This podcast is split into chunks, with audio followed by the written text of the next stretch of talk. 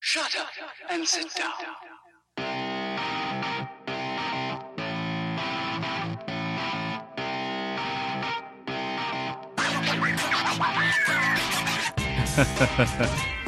There's so many coasters in this room. There's at least 500 coasters. I wouldn't recommend using any of those as a coaster. Okay. Oh, it's not because of What the about coast. this leather jacket? What about this? Is it- Why are you guys looking for coasters? I just was going to hold on to it so I could have easy access. Oh, okay. Alright. Fine. Yeah, you've got Marble Madness. I do have Marble Madness. Wait, where? which which system? Mega Drive. It is, it is alphabetized. No. No way. I noticed that before that it wasn't, yeah. No. Because I noticed it because Road Rash 1 is there and Road Rash 3 is up somewhere else. Yeah. Although all the Desert Strike and Urban Strikes are together. Yeah, I kind of go through periods of, oh, this game should be with this game. Mm. Like Sonic 1, 2, and 3 are together, plus Dr. Robotnik's Mean Bean Machine, Sonic Spinball. But, you know, when you buy a game, and then you bring it, well, when I buy a game and I bring it back home, and then you put it on the top of the stack, Yeah.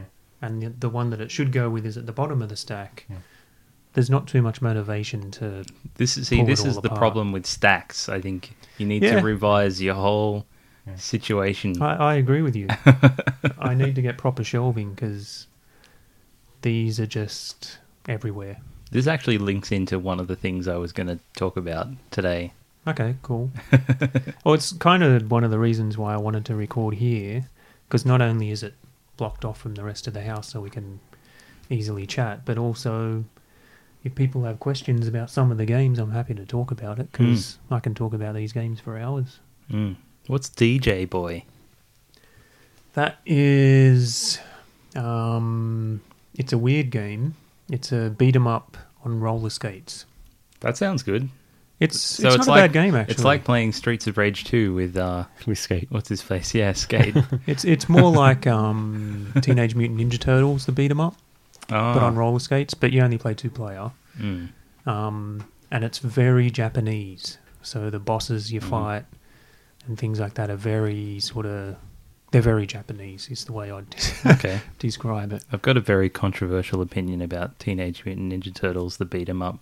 I don't think it'd be Game. controversial in this room, unless you say something I, completely I don't unexpected. like it. I don't I don't like it. No, I don't like it either. I I did back in the day. I a- well, in fact, I completely fell in love with that game and played the goddamn shit out of that game. And Hmm. um, yeah, it was one of my favorites. But these days, you play it, it's it's boring. Mm. There's not really anything going on. Once you've finished it, there's no reason to play it again. And and also, I I could clock the score Mm. once you clock the score, as in get 999, one more point and it goes to zero, what do you do? Yeah. There's nothing else to do in the game. So, oh, there was one other thing which was trying to finish it on one credit, hmm which I never did. I thought that was the goal of every arcade game. It is, but it's particularly Cheap. almost impossible on the Teenage Mutant unfair. Ninja Turtles. Yeah. I did it on second credit, but never on one. I Oh. think that's People the way can I do feel- it. Good. Yeah, people can do it, but I've never done it. I think that's the way I felt about playing it. Well, anytime I play it, it feels like there's not a lot of skill involved and it's just pumping quarters, basically. That's how it was designed. Yeah. It was designed to be a pump and dump Mm. sort of game. Mm. But yeah, there's. I mean, the bosses are actually quite easy once you know a way to sort of exploit the AI. Mm. Um, the main problem is where I would always lose my first credit is the the stage where you where you're on a skateboard. You know that stage? It's like an auto Yeah. Hmm. scroller. Yeah. Mm. That was always just absolutely brutal and yeah, really hard to get through. But the rest of it's pretty easy. Is it possible that we're like unfairly judging it based on the time frame? Because if you think about games like Double Dragon, I mean, I feel like Double Dragon's not that much different. Hmm. There's more going on in Double Dragon though. Well, I, I'm not much of an expert on that because I it was kind of a bit before my time, Mm. I never played it that much. Mm. Um, but obviously, compared to something like Streets of Rage, I mean, one of the things I love about Streets of Rage is, well, when you get to like number two, it's even in number one, but there's actually a lot of variety in terms of the moves that you can do. Yeah.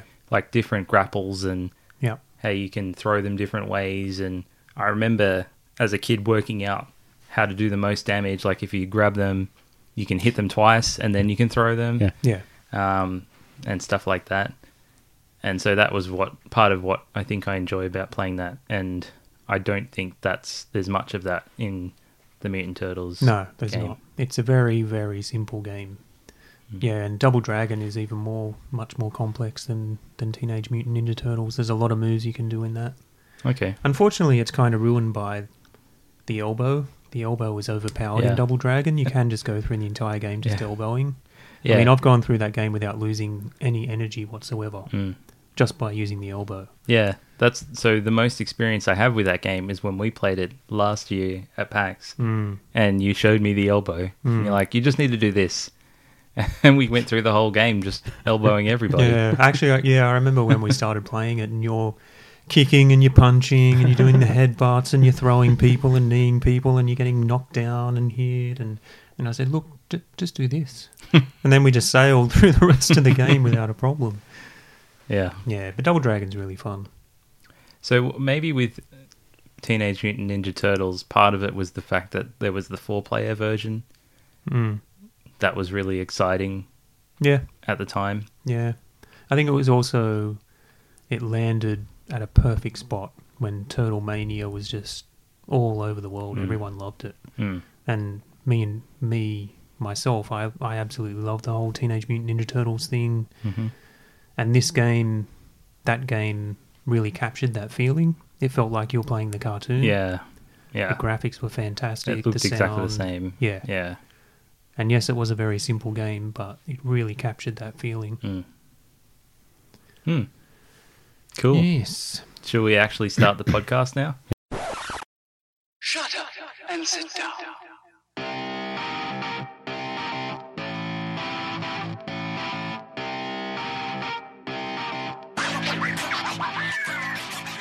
Hello and welcome to Game the System Podcast, Episode 7. Podcast about the people that play and all things gaming, retro, arcade, modern, pinball, board games, and anything else we think is fun and interesting. It's the 6th of April 2018, and my name's Mark Bell. My name's Matt. Talking of dead air, Yeah, I'm never sure whether Matt's going to go first or whether I'm going to go first now. so you, you, should, you both shouldn't look at me to see where I'm looking to determine who should introduce themselves. You're saying we should look at you. No, you shouldn't look at me. Oh, we shouldn't. no. Why? You're the you're the man. You're- We should just um maybe just have a standard rotation. yeah. Yeah. Anyway, who are you? I'm John. Right. Yeah. Cool. I'm That's good giving to up know. giving up on the name thing already. Ah, that's probably for the best. I'm sure someone found it funny out there. Yeah, someone would have, but probably not many people. Nah, probably not. Hmm. You never know. Right in. Give Or- us feedback. On Tell the- us how unfunny specifically it was. on the forum uh, because Mark demands it. Mark Williams. yes, we'll talk about that later. Mm, okay. Uh, and we're recording in my, well, I was going to say study, but that's a bit of a fancy term to give a spare room full of stuff. Mm. Um, it's basically my spare room. This is where I have my computer, Mm. where I sit and do stuff now and again. What's But in that JB Hi-Fi box with the tape that hasn't been opened? Oh, going into the question straight away. I was I was going to mention that this is the room where I have all of my games, not just vintage, but vintage, not just retro. You can call it vintage, but also modern We still need to have the the what is retro Mm, conversation. Conversation, yeah. Ten Well, I, years. Ah. I think No. we yeah we feel, No, we cleared it up on the first episode. yeah, ten years. no, no. 2D. No. Two, did you say two D? Yeah, no. PlayStation doesn't count. If it's that's yeah, that's where I'm. pu- I'm drawing the line now. on PlayStation. Does Yeah. that mean we can't have PlayStation in the classic gaming area at PAX anymore? No. How are we going to have our Wipeout 2097 competition?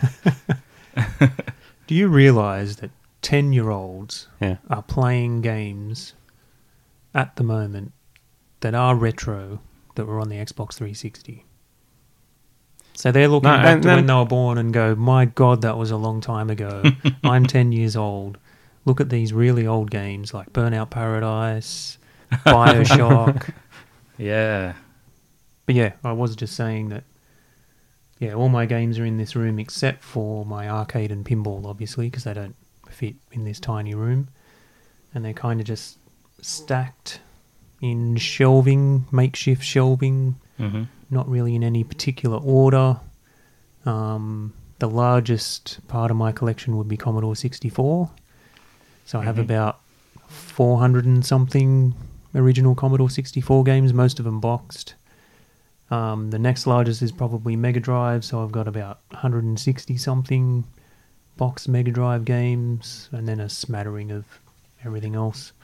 hmm And yeah, I thought if any of you had any questions about anything, we can talk about it, Mhm. seeing as we're surrounded by it. But you asked a question about what's the boxed JB thing. Yeah, the brown JB cardboard box that is yet to be opened. Hmm. So, um, I was going to get into this a little bit later, but um, it's the I, I got a Commodore 64 Mini, or it's actually called the Ah. C64 Mini, Right. and I will go into reviewing that a little bit later. Okay. but me being me, I bought two of them. Right. Ah, so Yeah. that's why there's a second box Yes. identically shaped and taped, but open. But open. Yeah. Yeah. that'd be why. Because I bought two of them, one to play, the other one I'll stack into this stacking of shelves Mm. somewhere. And stack it on top of the one of the stacks. Exactly. hmm Shane Warne cricket. Classic. Is it? I, I don't know. Probably not. Pretty topical right now. Yeah, I think one of those cricket games was good on Mega Drive. but I don't remember wh- if it was that one or a different one. There's a few of them, isn't there? Yeah, so I might, I probably am going to randomly say names of games throughout this episode because I'm facing a wall of mostly Mega Drive games. Yeah, no, that's good. Like I said, I can talk about most of these for a while. The sports game's probably less. Altered Beast. You mean you can't talk about Uh. Dick Vitale's awesome baby college hoops? What? That, that red one there? No, I can't. oh, wow. Dick Vitale. Awesome, baby. College hoops. Wow. So a lot of the sports games are the sort of pickups that I get because they're sitting in stores very, very cheap. Yep. And if I don't own it, why wouldn't I buy it? If I'm sort of, How do you know if you own it? I have a app on my phone that lists every game that I have. Okay. And I found once my collection got a little bit out of control, I needed something like that hmm because, like you said, how else do you know that you own Yeah. something? Especially when it's, yeah, it's a game like um, PGA Tour Golf. Uh, Yeah. When there's one, two, and three. Yep. and you never play it, so how are you going to know that you? Or Madden 95, 96, 97. What's um? Have you played Buck Rogers? Yeah, I have played that Buck like? Rogers actually. Yeah, that's that's a good game. It's an RPG. There's an example of a. Is that a utopian world? No, I don't think so. I don't know too much about Buck Rogers actually, okay. um, but the game was great. It's very similar to um, a lot of the Dungeons and Dragons RPGs back in the day, like um, things like Pool of Radiance on Mhm. the Commodore 64 and Amiga, hmm um, sort of top-down RPGs. hmm Um, yeah, that, wa- that's that's a pretty cool game. I picked up that Might and Magic box before as well, and it's like exploding won't close because there's two big fat books in there. Yeah. Is it meant to be one book or is it two books?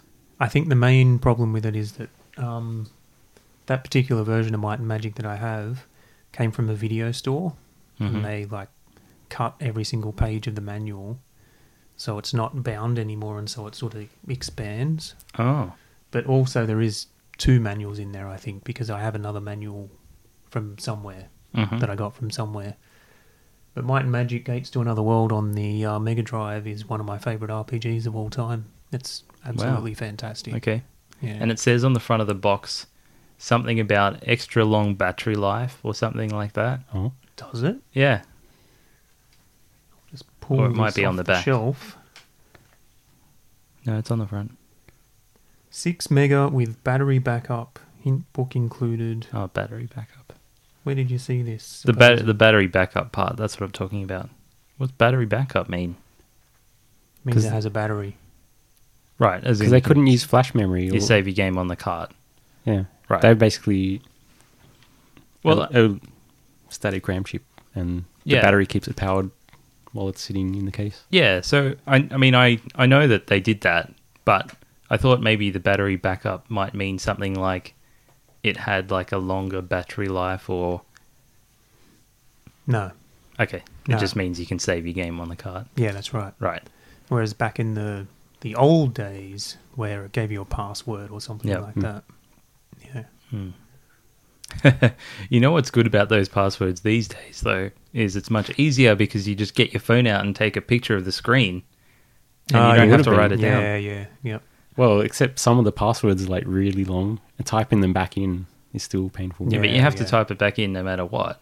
Mm. But at least you don't have to handwrite it and then Mm. keep a piece of paper No, somewhere. the real best thing about the passwords is you can get them from other places and type them into Ah. your game instead of having to progress through the game yourself. Fair enough. If you want to. Yeah, you'd get magazines That's a with fair listings of passwords, Yeah. so you can go wherever you want with Mhm. max, you know, level and power and all that kind of stuff. Just speaking of, it, for some reason, it just kept popped into my mind because you got this kitchen card up there. Mm. I still remember the code to put in to get to go all the way to the last stage with like tons of money and you still remember it. yeah, it's Peg Lost Medsma, T E G L O S M E D S M A or something like that. Yeah. I started playing it, and I've got some pictures of the codes on my phone, but not.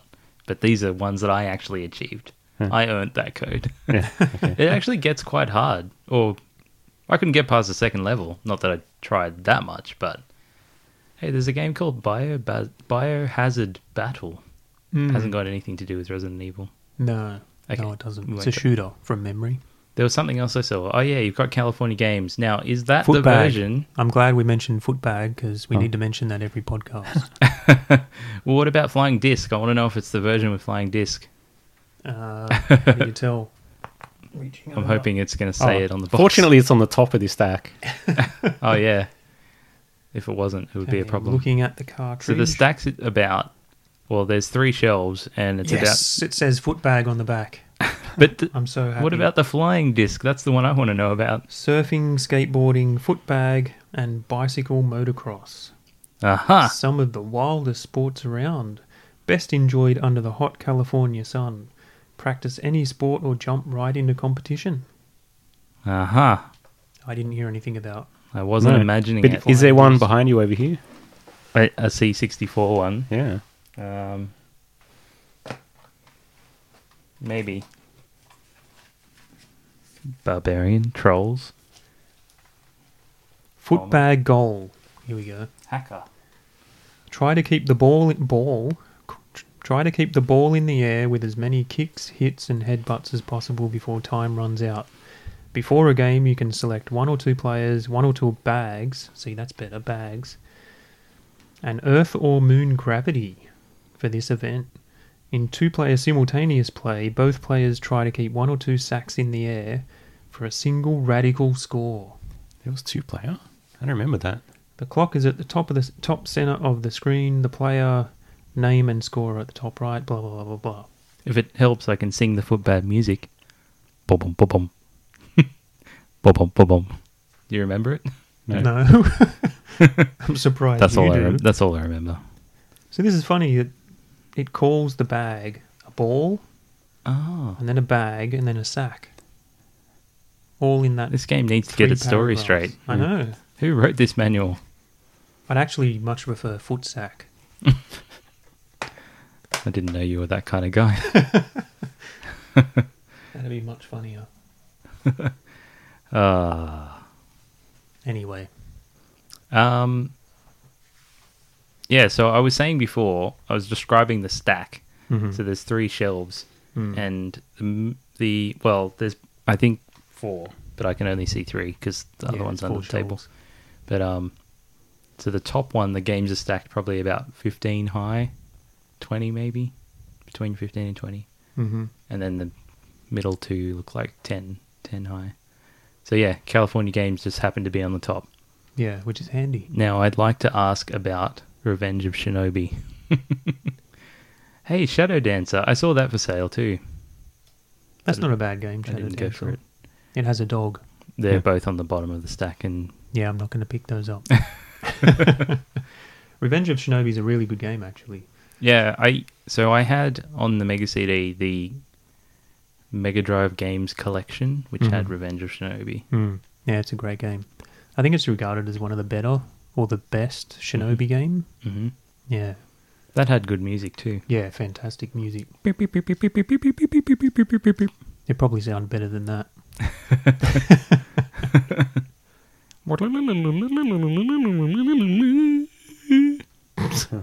Need to get out some of your whistling. Ah. Anyway, shall we move on from looking at things and we can sort of maybe dart in here and there with questions of stuff? Okay. Sure. All right. We'll go to reader feedback. hmm We have one, and only one. It's real. It's a real roller coaster ride with this I think feedback. it is. Yeah. we had zero, then we had heaps, and then we had one. Yep. What can you do? Uh, but Carrie on Twitter Oh, uh, says, enjoyed the pod, though still too much of a pussycat to take on RE7. That's kind of fair enough. Like you, John. it. Well, I, I actually would play it if I haven't or hadn't already watched it being played in full. I think I I would watch it. I would play it. Hmm. Um, what I wouldn't do is play it in VR because that would be poopy pants scary.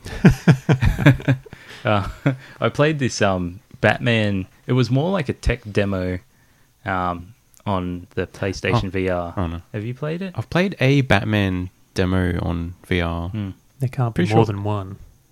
it's it was I think it was pretty early on in the PlayStation VR life, and it's kind of this game where it's actually pretty cool. Um, and you're Batman, but you have to basically be like a detective, and you Oh, I've look seen at a video crime about scene, this, Yeah. and yeah, you have to try and figure out what happened and use all your devices to Hmm. That was very early. yeah Yeah. Mm. and it's it's pretty cool. Um, and towards the end, there's a bit where you like get locked in like this room, and it's like a room that's only got enough space to kind of stand up in, and there's a mirror on one side of the wa- like of the wall, and so you're looking at yourself, and you're Batman, so it's Batman looking back at you, and when you Batman, move, Batman. he moves, yeah, yeah, and then um, you have to turn around and do some things, and then there's a, you look back in the mirror, and then it's Joker, and it's like scared the shit out of me. Like it was so s- that was I was so scared. Like I was at the point where I was almost at the point where I had to stop. Like I've never that's the closest I've ever come to being like okay, I can't do this anymore, which Hmm. you know, for me, I've I've always felt like I would never get to that point, and I've always said no to things that I think might get me to that point. Hmm. So I've never been there before, and it was like this weird feeling where I was like, I don't know if I could keep playing this game, but I got through it. But it was scary. But because of that experience, I know that I could never play Resident Evil in um, VR. I'd actually really like to, but I just know that I'd probably get motion sickness Mm. because if I, I think I'm pretty sensitive that kind of stuff where even a first person shooter if the frame rate isn't high enough Yeah, then it gets me and I can start Yeah. like get a headache and start to feel sick and Yeah. I just know that VR's not quite there Mm, yet. yeah. It looks bloody amazing now at the moment, but it's still not quite there and yeah, if so many people are still getting sick Mm. playing it, then Mm. I know it's going to make me sick. yeah, So I'm still waiting Yeah. until they get the technology right. Mm. yeah. But Yeah. I'd, I'd love to play it in VR, RE7, E but Mm. yeah. Yeah, I think that is the kind of game that would cause motion sickness if you're you know, if that's going to happen. I, I played another game where I did experience some motion sickness, and it was the weirdest thing because I've never experienced anything like that before. Like, you know, I go on cruises and stuff and never had any problems, so I've never experienced any kind of motion sickness before. But um, I was playing this game where it's like you're in like a mech kind of thing, and you can walk around, but you can also jump, like transport yourself by doing big leaps across the map. And it's sort of Is this like on PC? on PlayStation 4. So the only Oh, VR okay. I've played is Oh, it was on PlayStation VR. Right. Okay. Yeah, sorry. Um, and um, that game, after playing that for like half an hour, I started to just feel like sweaty, like hot, and Mm. then like a bit queasy in the stomach, like I had gas or something. Um, and yeah, I suppose like eye fatigue kind of feeling. Mm. I don't know how to describe that. It's almost like dizzy, but not dizzy. It's, No. you know, And it's worse when you stop yeah. because when you stop, that's when it really kicks in. Okay. Well, I, I, um, maybe, maybe I didn't get that far, but Hmm. I felt better once I. Well, it wasn't that bad, honestly. Like, I, I just was like, oh, I just have to stop this because I don't feel good. Hmm. And then I only realized later, oh, that was probably motion sickness. Yeah. So, yeah, Yeah, I I don't understand why FPS games do it to me actually, because like you, I don't get motion sickness or seasickness or anything like that in any other situation except for some FPS games. Oh, it so feels you- like if it's if the frame rate if the frame rate's not high enough or it's the engine, Mm. like if if some of the textures like warp Mm. in your periphery, then that can really get to me. Hmm. Um, but yeah, in real world situations, I never have a problem. oh, so you get it from not not just VR, from also Oh yeah, I've never first tried person VR shooter. Oh, okay, Yeah. right. because I know I'll get sick from it. Okay. Hmm. Yeah. Well, I think the main thing is, yeah, when you're in VR, it's when you're moving, but you're not actually moving. Hmm. So your body's not moving, but in the game, you're moving and your brain is just confused. Yeah, Doesn't yeah, know that's what's right. going on. So, yeah. Um, continuing on regarding the Switch, this is Carey again. hmm Um, look at 8bitdo.com. Carey has the NES and Famicom Pros. Yeah. They are wireless with retro look. Works on Switch and on phones and others. hmm Um, negatives of these, though, is the Bluetooth sync isn't flawless, but what Bluetooth device is flawless? Mm. I have a lot of problem with every Bluetooth device I have. Mm. Um, and by the way, Carey is a he. Okay. Right. He says, See, I thought so. yeah. Sorry about that. It's us making, or I should say, me making another broad assumption Mm. about something. Typical. Yeah. Yeah, those controllers, yeah. Um, Probably, yeah. That's the controller I'd be buying if I'm getting something. Hmm. for the Switch. no, so, for anything. They're Ah. for oh. PC games cool. for random things, yeah. so does it have to? Does it have like a dongle or something? Uh, I don't know if they come with one actually, but They're just It's pure Bluetooth. Bluetooth. yeah, So what is Right. it? Uh, It's it's like a Nest looking controller Yeah. that's yeah. Bluetooth. and it's NES E one as well, yeah. Okay, cool. Hmm. That sounds good. And actually, there's a there's a SNES Pro one. It's got with analog sticks in it, so it looks Oh. like the SNES controller, but they've put two analog sticks in it, Alright. so you can play basically, you know, whatever nice. modern Ah, Yeah. 3D game as well. it's so weird. Like I've found that I'm still having trouble getting used to the SNES, not SNES. Well, it's the same the Nintendo controller layout in terms of the fact that see, I the, I always think of it back to PlayStation, and maybe that's because it was such a big part of my you know gaming life.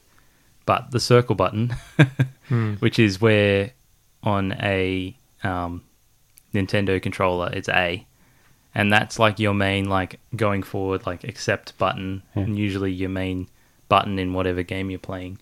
And then where the X is on a PlayStation is B, which is like back, and will get you out of things and cancel things. Mm. And so it's the opposite of the PlayStation, which is generally like X is forward and Yeah, that Okay. gets me Matt's every going to time. say something. But yes, I will. is it unless I think I know what you might going to say, and maybe is it in Japan that it's the other way? Yeah, Yeah. that's right. Ah. So is that like on um, the games they swap it, or is it just Japanese more Japanese based games that are? like that. Uh, What games they swap it? I guess so. I mean, Do you know what I Yeah. mean? Like, is it is it like the Japanese version of a game? It'll be circle to go forward, but then on the US version, it's X. Like, do they actually change it? that's in what the I game? understand is what what's Okay. going on. Yeah, All right, and fair enough. the reason more or less is because you know a circle is more like a tick, like the correct. This is correct, and the back is like no. Mm. Yeah, like, right. You know, so the X is no. that does make sense, Yeah. That's the thought that's behind it. Yeah. and it yeah, and it makes sense that Sony would design it that way.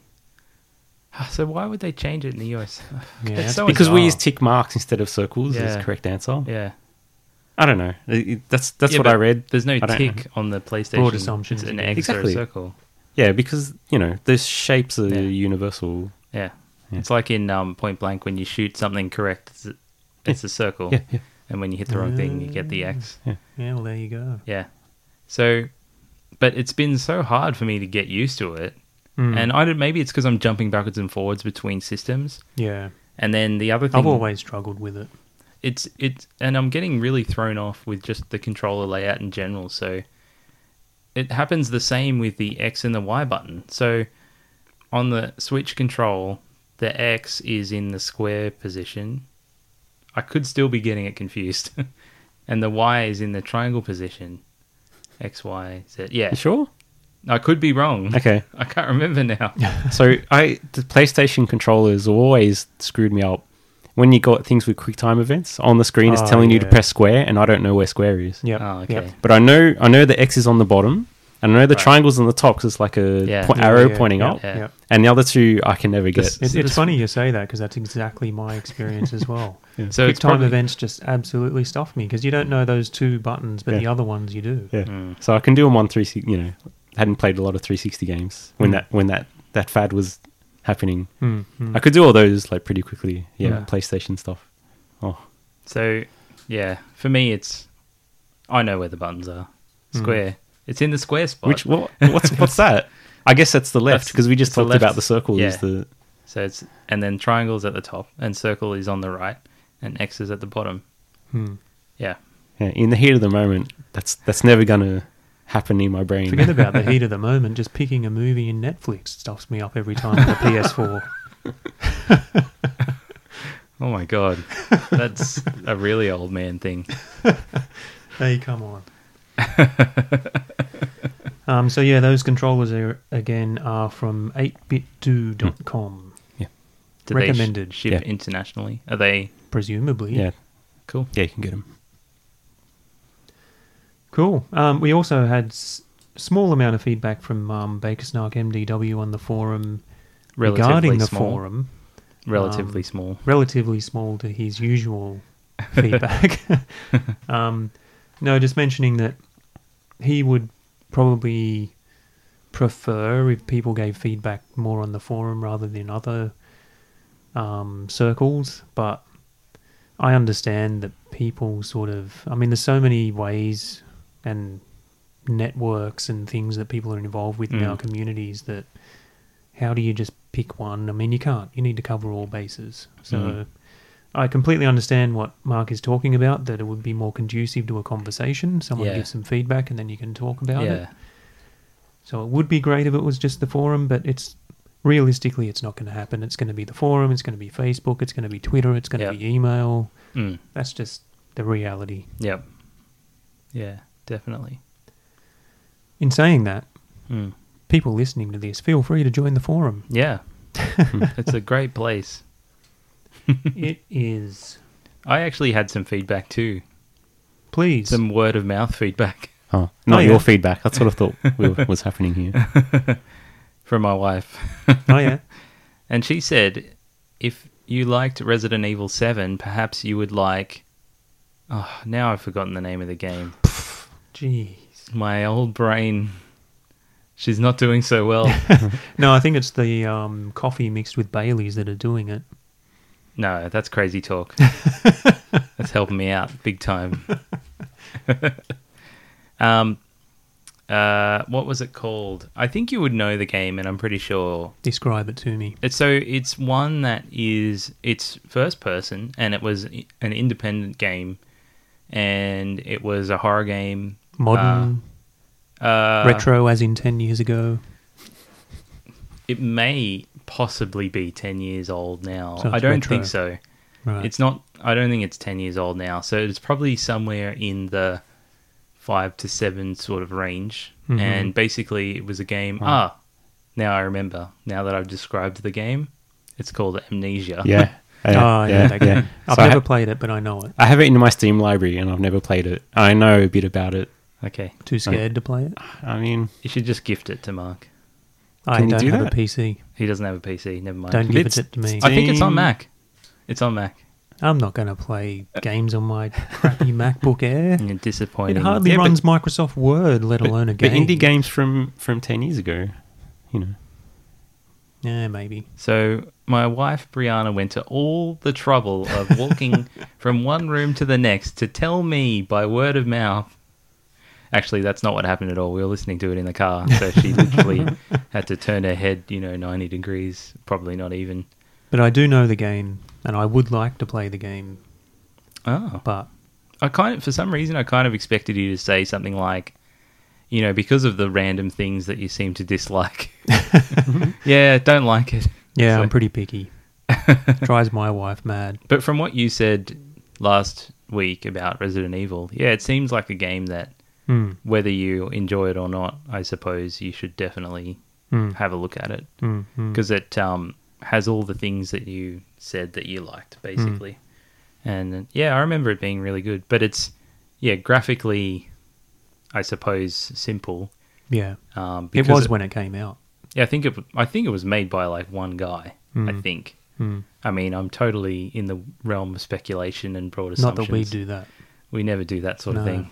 Um, I think it was made by a she. possibly. Hmm.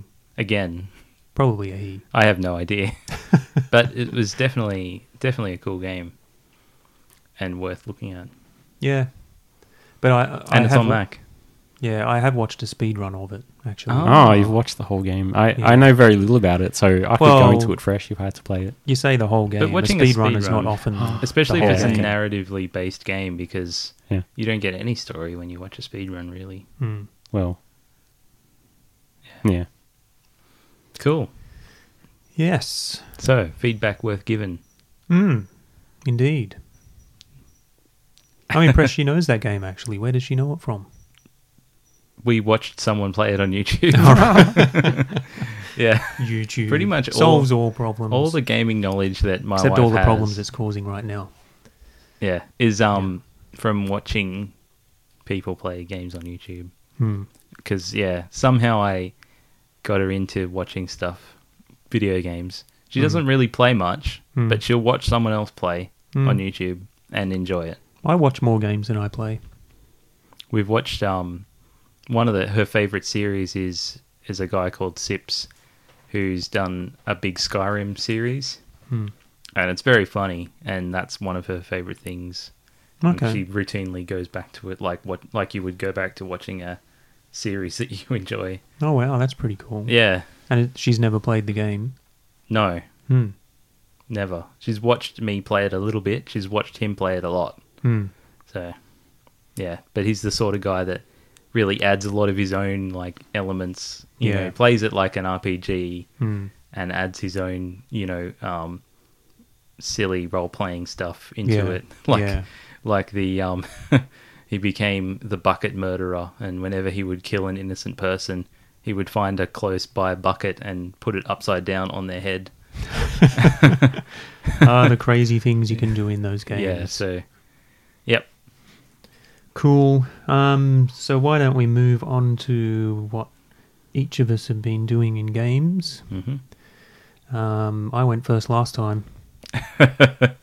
it's it really sounds like we maybe hate doing this or something because we never want to go first it's a, it's kind of fine but uh i don't know It's more like a courtesy, right? Oh, I went first. Now it's your you know, Yeah, that's I right. want See, you to that's a share better the way to say it, things, right? John. Wait, That's are a you better guys way telling to me say now it. that I'm going right now? I don't know. Maybe it's because it feels weird to go. I mean, I've done it a few times. Like, uh, okay, True. Yeah, okay. it's because we haven't planned this ahead of time. I think Just, actually, just it's like the Matt's opening. turn. Oh, I think it's Matt's turn. I'm dogging him in now. Okay. Come on, Matt. so is it time for a River Raid update? Oh my god. Beep, beep, beep, beep, beep, beep, beep, beep, Because beep, beep. I think we didn't do this last time. No, I'm No, we didn't. actually a little bit surprised. I, I thought, thought- River Raid was kind of It's the left weekly to sit for a segment. little while. Was it? I mean, Because because you, you're up to PCB gate, right? is that- Past label gate. Well, not really, It was- because the label's not printed. You have to give me the artwork Ah, to print the label. true. And there's been no GameCube. Yeah, what's going on? well, I don't have a label. You didn't even give me a birthday present. you don't have a. I need the artwork to print the label. Oh, yeah. Oh, we Well, got anyway, standoff. Standoff. I just want the box. the box. That's a simple What? request, isn't it? Was I? I didn't. Did I promise a box? Yeah. No. Wow, have you forgotten? You need to listen to the Gets podcast. so easily. This backstabbing, it's just like in Basic Instinct. Without the. Anyway, let's move on. Matt, talk about. So I think our last River time Raid. we update. spoke, I was working on the PCB and like frustrated with the tools. Yeah. I thought the PVM was kind of like the covert, like leading to something to do with River Raid, or is that something completely different? The monitor from last oh no, not really, but it might help. week. Okay. Um.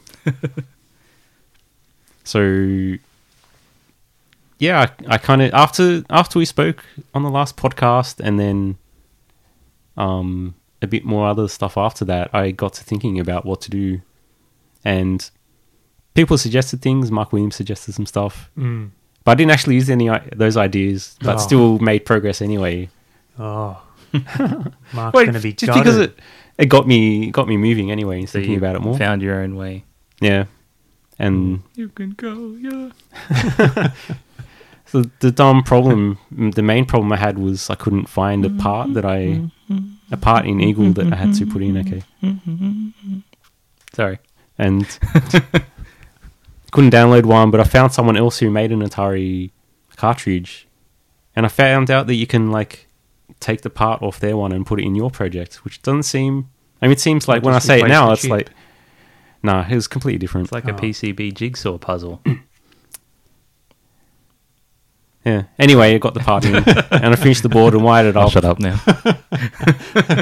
That really put some Sorry. dead air into it, didn't it? I keep on interrupting him. I think he's getting annoyed. never. that would never happen. He's only got one facial expression. Yeah. so I've sent the board off to Osh Park, and I'm waiting for it to get made. Ooh. Oh. Ah. Wait, how how did you send the board off? So in Eagle, there's a button you press. Oh, so it sort Uh. of produces a file. Yeah. So they call it Gerbers. Excuse me? Gerbers. Mm. Gerbers. Yeah, so this is apparently some industry thing. I don't know. It's some kind of fi- It's a set of files, Hmm. and they they're what you sent sent to your PCB maker, and they make Oh, so this is like a universal standard. more or less. I'm pretty Right. sure everybody uses this. So it's, so like Eagle has its own format, and probably every other program has its own format. Hmm. But everybody, Uses g- gerbils. g- yeah, sure. and Osh Park is Wasn't one it of the Goobers? places you can send them to. There's a few others, but that's And where are they? I got no idea. But you sent it to them. Oh, over- over the internet. Oh, right, I see. okay. I get Yeah, it. so they, you know, yeah, and it takes a couple of weeks to make the things. You have to buy three. You can't just buy one. So Well, that's fair enough. I guess I got to make three. I was these going to cartridges ask now. how many you had to order because I would have thought it'd be more than three. You can only get just- three, and I don't know if it's going to work yet. So if Hmm. if these if It might be like your phone case. yeah sure could be slightly wrong, and if it doesn't work at all, I've got to fix the design and send it again. Hmm. Yeah, so I'm waiting for the board to arrive so Okay. I can actually try it. And is there any estimation of when that arrives? I I think it's two weeks. Hmm. and but I did it a week ago, so And you don't Any have to day do anything else to this board. It comes to you and Oh, it's so I got just gotta- River Aid TE on it. No, I've got to populate it. So it, that's just the board by itself. And I got the, the EEPROM chip, Mm-hmm. put Mm-hmm. that in, and, you know, capacitor and the inverter. Like, so the part, I've got to put the parts on it. It's just the, Yep. the PCB by itself. So do you have a EEPROM burner? No, I made one. We, we ex- I explained this. I Ah, got that's a, I had the right. Yeah, Arduino yeah. Yeah, yeah. EEPROM programmer. Yep. Yeah. So I don't. I'm surprised that there isn't like a standard PCB for Atari games. Why They- did you have to make it? Oh, because I'm stupid and, and wanted to do it my own way. Ah. Like, because I'm using an EEPROM because I didn't want to use an EEPROM. Yeah. Da, da, da, da. So I could have just bought And then you have an to existing make board. it yourself. you can't do it the easy way. Sorry. Yeah. so I mean, if it does work, I can publish my board and other people can use True. Hmm. it, and they don't have to use e- EEPROMs. You can be a provider. Like you know, Wouldn't it be crazy if out of all this, you became like the Matt Tolhurst Atari PCB business? I don't know that there's a big market for that. That's why it'd be crazy. I mean, that's what I'm saying. Yeah. Maybe suddenly now that it's available, it just explodes. That's not going to happen. no, No. no.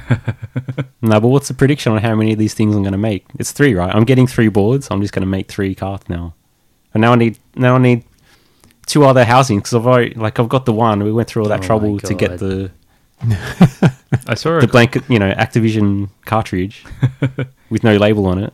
Then and then there's Labelgate. we still have to solve that. And now there's Boxgate. we No, sold the it. apparently label I'm not label getting a gets box solved anymore. Because printing a label is not, you know, ethically a problem. Peeling the label off an existing game is the problem. Hmm. I saw a copy of Boxing and Cash Converters today, Yeah. but the cartridge I think was different. Yeah, so It's a, it's an angled one. no. Maybe Uh, We, it was, we've got a bunch of Atari's right games right here. yeah, All these Activision ones, they're all going to look the same. yeah, it didn't look like that, but it said boxing. I think there's only one boxing. Maybe it wasn't an Atari game. Are there other consoles that have cartridges like that that look I similar? think so. Yeah, um with the Hmm. angled front. There's Yeah. some Atari ones that do, but not the not Activision ones. Mm. Boxing's not Activision though. No, it it? is. Oh, is it? Yeah, yeah, yeah. Oh, That's why you. Used That's it. why I used it, yeah. oh of course. Jeez, where have you been? Ah, somewhere else. you obviously didn't listen to episode three or whenever it was we were talking Mm. about it. Yeah. And Hmm. was he's so not, long ago. not visiting the off-topic forum either, except when he posts about No. stuff that he needs. I even talked explicitly about the you know the boxing written in pen on that label, Oh yeah. saying how you ruined it, and and then I forgot. Ah. Oh well, Is it time for a drink? it can be. It can absolutely be time for a drink. Are we gonna drink?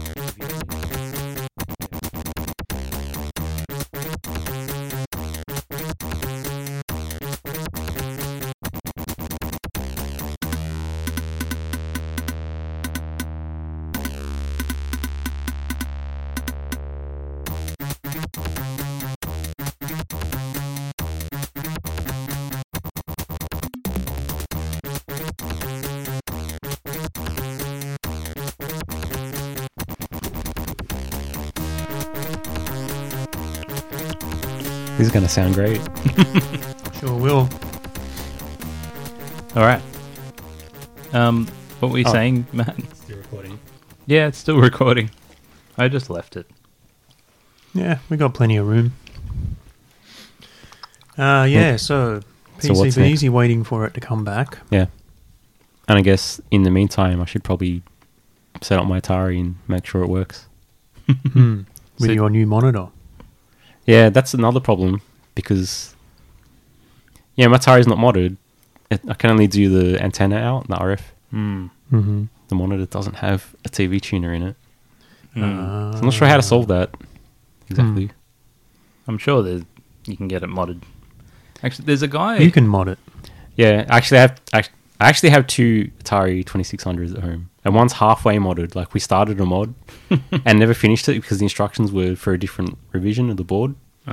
Uh, So I can break that one all I want to you know, Yeah, but you don't want to break your original. my original one, my s- hit my six, which I don't really want to break. no. So is can you tell tell us about this Atari, the origins of this particular Atari? Is it the one? you My had? one? Yeah, Yeah, it's the one that I had as, As a a child kid. growing up. Yep, Back in the still day. there. the one that your sister used to watch you play when Yeah. your parents were watching the news. Yeah. so I don't have all the games that we had, but I do have the Kaboom cartridge because this is the one that the I probably probably the reason why I do have it is because sometime in my twenties I pulled it out and played Kaboom, mm. and so I have the system, the Kaboom cart, and the paddles, which are the Commodore sixty four paddles. Hmm. Mm, So that that's what I have. But most of the games I'm pretty sure are gone. right. They just got thrown away over time Yeah, for I, I whatever don't know actually, reason. but It's so weird. yeah, that happens. How? Yeah, stuff like that. Like, where did it go? I don't know. Hmm. Who knows? Mm. But I don't. You don't have it anymore. Yeah. You know? Mm. Yeah. Yeah, I've got stacks of video game magazines that have just disappeared. Hmm. I don't know what had happened to them. I think I had some consoles. I think I just handed down to people, and Hmm. and then yeah, once it was gone, it was gone, and yeah, that's kind of what happened with my Commodore 64 and the Mega Drive. They they went to other family members, Mm. vanished. Mm. Yeah, right. So your Atari is the only original from back in the day that you still got. Yeah, Hmm. wow. So you kept the Atari over the Commodore. uh, yeah. Nobody wanted the Atari. Well, I wanted. To, that's the reason why. I'm joking. Well, I wanted it. That's why it's. I have it. yeah. Yeah. No, I've still got my original Commodore 64. Hmm. It's lying behind me in the dust. Huh. It's kind of bastardized because, um, and I can't remember why I did this, but one day I pulled the keyboard out and then pulled all the springs off it, off the springs off the keys. Like I said, I can't remember why I did this. And then a couple of years later, I decided, oh, I've kind of ruined my Commodore 64. I'd like to play it again. So I ripped out a VIC 20 keyboard and put the VIC 20 keyboard in my original Commodore 64, which works. It's all fine, and I could play it. But now I sort of think back and think I'd like the original keyboard in my original Commodore 64 that I had back in the day, Mm. the the machine that I fell in love with and you know got as a Christmas present as a kid. And I still have that keyboard, which is sitting inside a VIC 20 over there, um, but it's got no springs in it, Yeah. so it doesn't work. Mm. So one day, one day, I'll restore it all and get it all up and working like it was. One day. I have to make a one day list Yeah, for the day. I've got a big one day list. Yeah. So people have good suggestions on how to get the thing to work without me having to get like a VCR or something to plug it in, so I can tune a channel and get oh, yeah. Yep. an AV out. Yeah. Hmm. I was trying to find some kind of little TV, you know, like a PAL Mm. demodulator or whatever. Hmm. I think Like, you just- like I imagine that it'd be useful to have one that just works for consoles. It's only got channel three and four because you don't need all the others. Mm. Yeah. I think you yeah. should just mod it because won't you get a heaps better picture that way anyway? Yeah, but um, I want to know that works before I mod it as well. Ah, 'Cause- I mean, because if I do the thing and nothing happens, you don't know what, Well, what's going on. do you have a normal TV? No, With an I, RF? I do actually. I mean, my my main TV, it's an you know, it's a big LCD. Mm. It has an analog tuner in it. You can also Yes, yeah. try it on my TV at my place if you want to Hmm. next time. I think I've also got a. I might have a VCR. I know I've got a DVD player, and that might have a tuner in it, I'm not sure. Yeah. But I might have a VCR as well that you could take. Oh, I don't know. I mean, if if I get desperate, you know, but I wanted a box that's like much smaller. Hmm. Yeah. No, I think half the fun is sort of, you know, making your own custom thing, and I think that's where you want to go, right? Uh, want you, sort you of want me to make my own TV tune? Honestly, it's not out of the question. It's another thing on the list. it can go on the list of stuff that I ambitiously start and never finish. like all of us. You can go. Right. can build your own TV tuner. And anything else happening? Because that's a lot.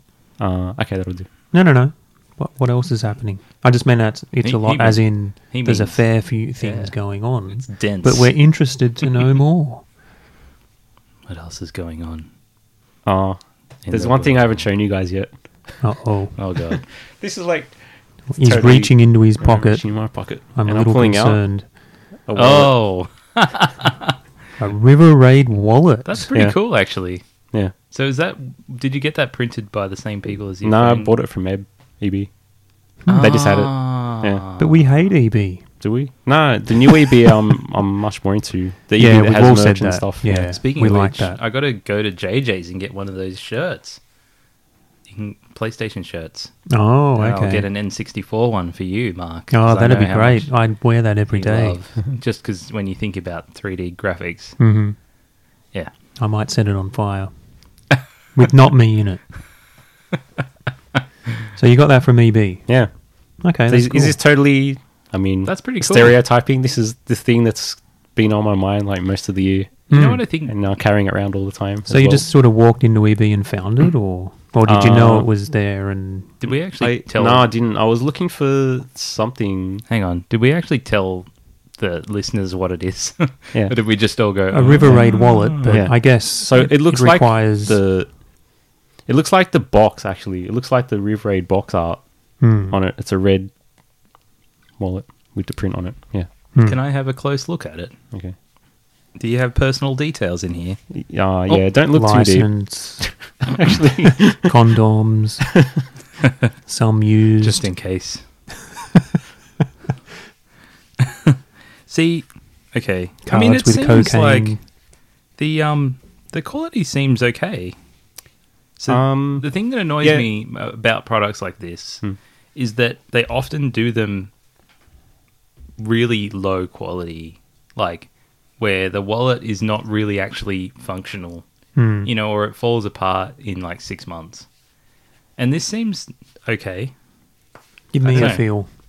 I Really? would like a feel of your okay. wallet. So while you're feeling, I'll say as well at E- EB they have a Atari 2600 wallet, and it's the six switch Atari 2600. Ah.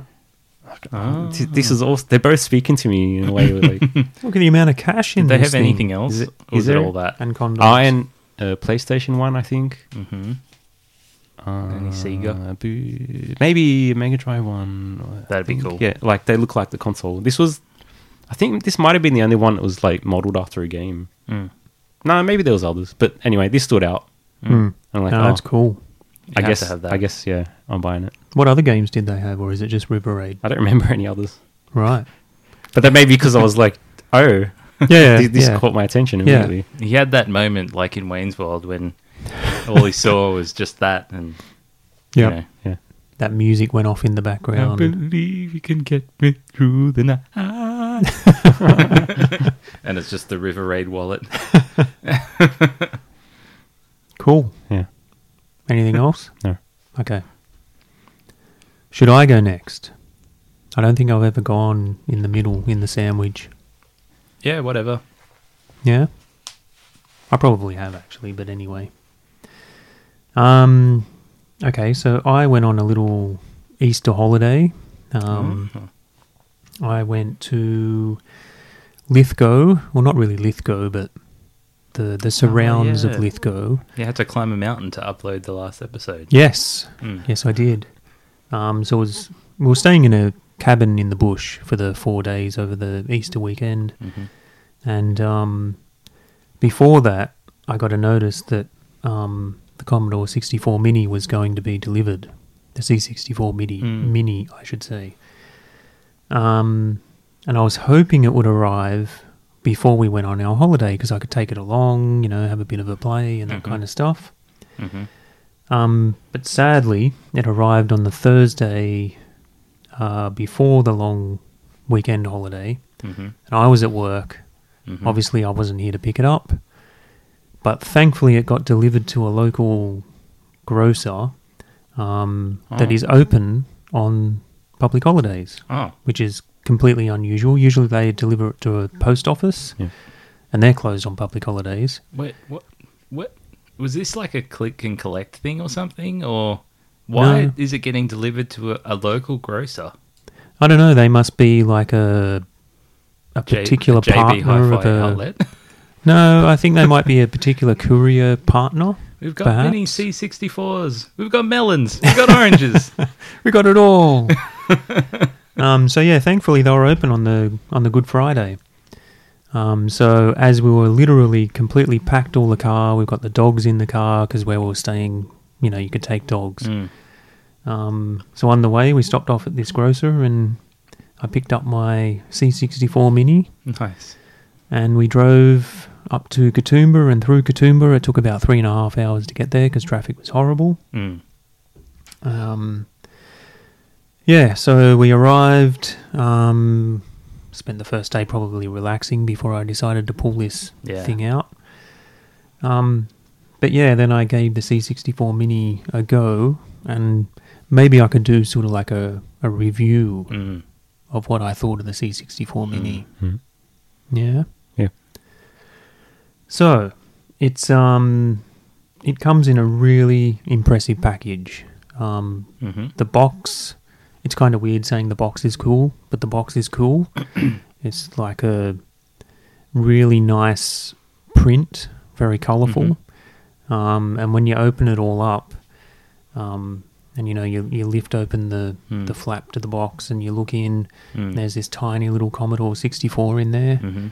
it looks really really cool you, you Mhm. sort of get this wave of nostalgia come over you because it's like it's almost like opening a real commodore 64 box it's not I can't But- say I know what that's like. no you probably don't matt might The- no, I don't, I don't remember it. really I was too young. Yeah, but there's There's one you there. can experience it now because it's yeah. there's a few of them here in my stacks yeah, Yeah. Can I Yeah. look at that Sega Saturn before we go? of course you can I mean, not plug it in. I just want to. yeah That that's just when you need to said hold that, it. I was just like, I want to have that experience with that Sega Saturn. Can I just let's just take it into another room, just me and the Saturn, for it might come back Or a in the little cupboard. sticky but like the two minutes, sixty seconds of heaven or something. What was it? Seven minutes in heaven or something. um, but yeah you can It- you're not going to be able to plug it into anything because there's nothing to plug it into I only need to plug it into one thing, ah good and that's me. Right. Maybe I won't let you open that Saturn. That expansion I won't slot is hurt for it, I promise. cartridges. um, No, I do I'll look remember after it real actually good. because I know You do. that, that we got we got the Commodore sixty four that was, um, it, it it had a book with it. We- we- It was like ex- uh, it was, it was a book about Australia. a book about Australia. Yeah, I don't know why, but it was bundled with. yeah, Did that come with a pack of Australian games? no, I, Okay. I it ca- it has two cartridges. I think it was like international soccer and Le Mans, maybe, Or maybe um, and and this book, discovering Australia or something like that. Yeah, it was for some reason bundled with your Commodore sixty four. What? wow. Yeah, yeah. How's that got anything to do with the other? I don't know. That is really random. Hmm. Yeah. Was uh, I was just thinking, was the other cartridge game like Wizard Warriors or something? A Oh, Wizard like of War. That? Wizard maybe War. that's what it was. not Wizard of War. No, Wizard no. Wars. That's the one. No, no, no, no. Okay. All right. um, yeah. So, uh, yeah, the Commodore 64 Mini looks quite impressive. Actually, it's um has a nice good weight to it, and it has all the ports in spots that you would expect an actual Commodore 64 to have the ports, and even to the point where you flip it over and it has a silver label on the bottom Yeah. where you know on the real Commodore 64 you'd expect a serial number or whatever, but this is kind of like a just printed stuff on it. But it just it looks really cool, and the joystick that comes with it, it, it that also looks really cool. Um, it's it's kind of different in that it has a lot of buttons on it, Mm-hmm. but I th- I believe that's because it sort of mimics the function of the function keys and space bar and things like that as well. Also to menu around. Mm-hmm. Um, so yeah, it looks really really cool. Similar to a lot of the mini systems now, like the NES Mini and the SNES Mini, in that it comes with a controller, it comes with a HDMI cable to plug into a TV, Mm. Mm-hmm. comes with a USB cable to plug into the TV for power, and that's it. No power supply. No power supply. You Yeah. Mm. don't need one. Wow. Do you need one? Uh wait. You mean do, do modern people yeah. need one? I mean, No. you plug it into your TV. Oh yeah, if your TV's got a USB port. wouldn't all TVs have a USB port now? Uh, I mean, Most. I know mine does, but Hmm. Yeah, I think, I think you, yeah, I would expect all t- modern new TVs to have it. Even Hmm. a cheapy, like the most basic feature these days is to be able to plug a USB stick in and play video or photos at least. Yeah, that's right. yeah, Yeah, and this um this crappy small LCD TV in this cabin in the bush, it had a USB port. oh, okay. I thought you were going to Yeah. say it didn't. It had no way to play it. That'd suck. Huh. But no, it did. Um, video games in the bush is good. Yeah, Bush I would games. Mm. say so. Bush games. um, plugged it all in, turned it on, and um, even the the UI is very impressive. It has a nice, cool Sid tune playing.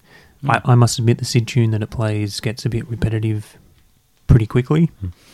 Um, but the yeah, the menuing's really cool. Obviously, it's got a shitload of games. We went through all the games before. There's 64 games not necessarily a lot of games that are popular and that that I like.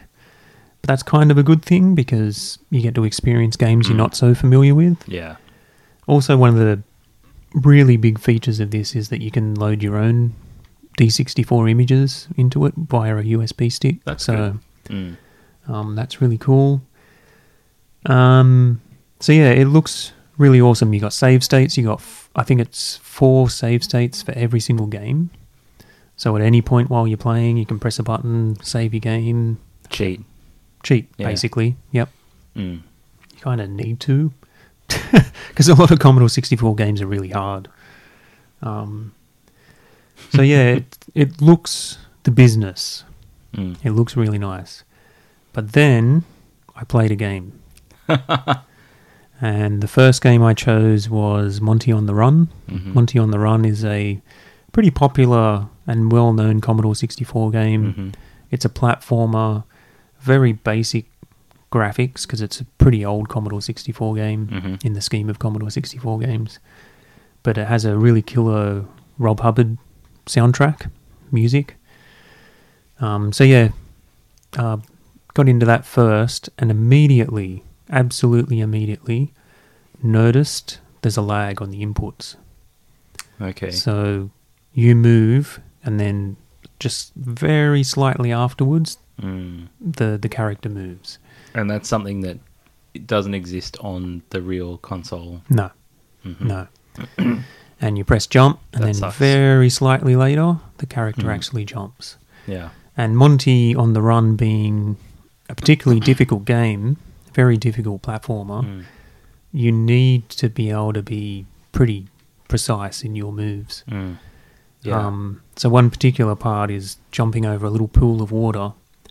Mhm. You just die there over and over and over again because you, you press the jump button where you think you need to press the jump button, and instead of jumping, you know, Monty, you just fall into the water Yeah. and you die. Mm.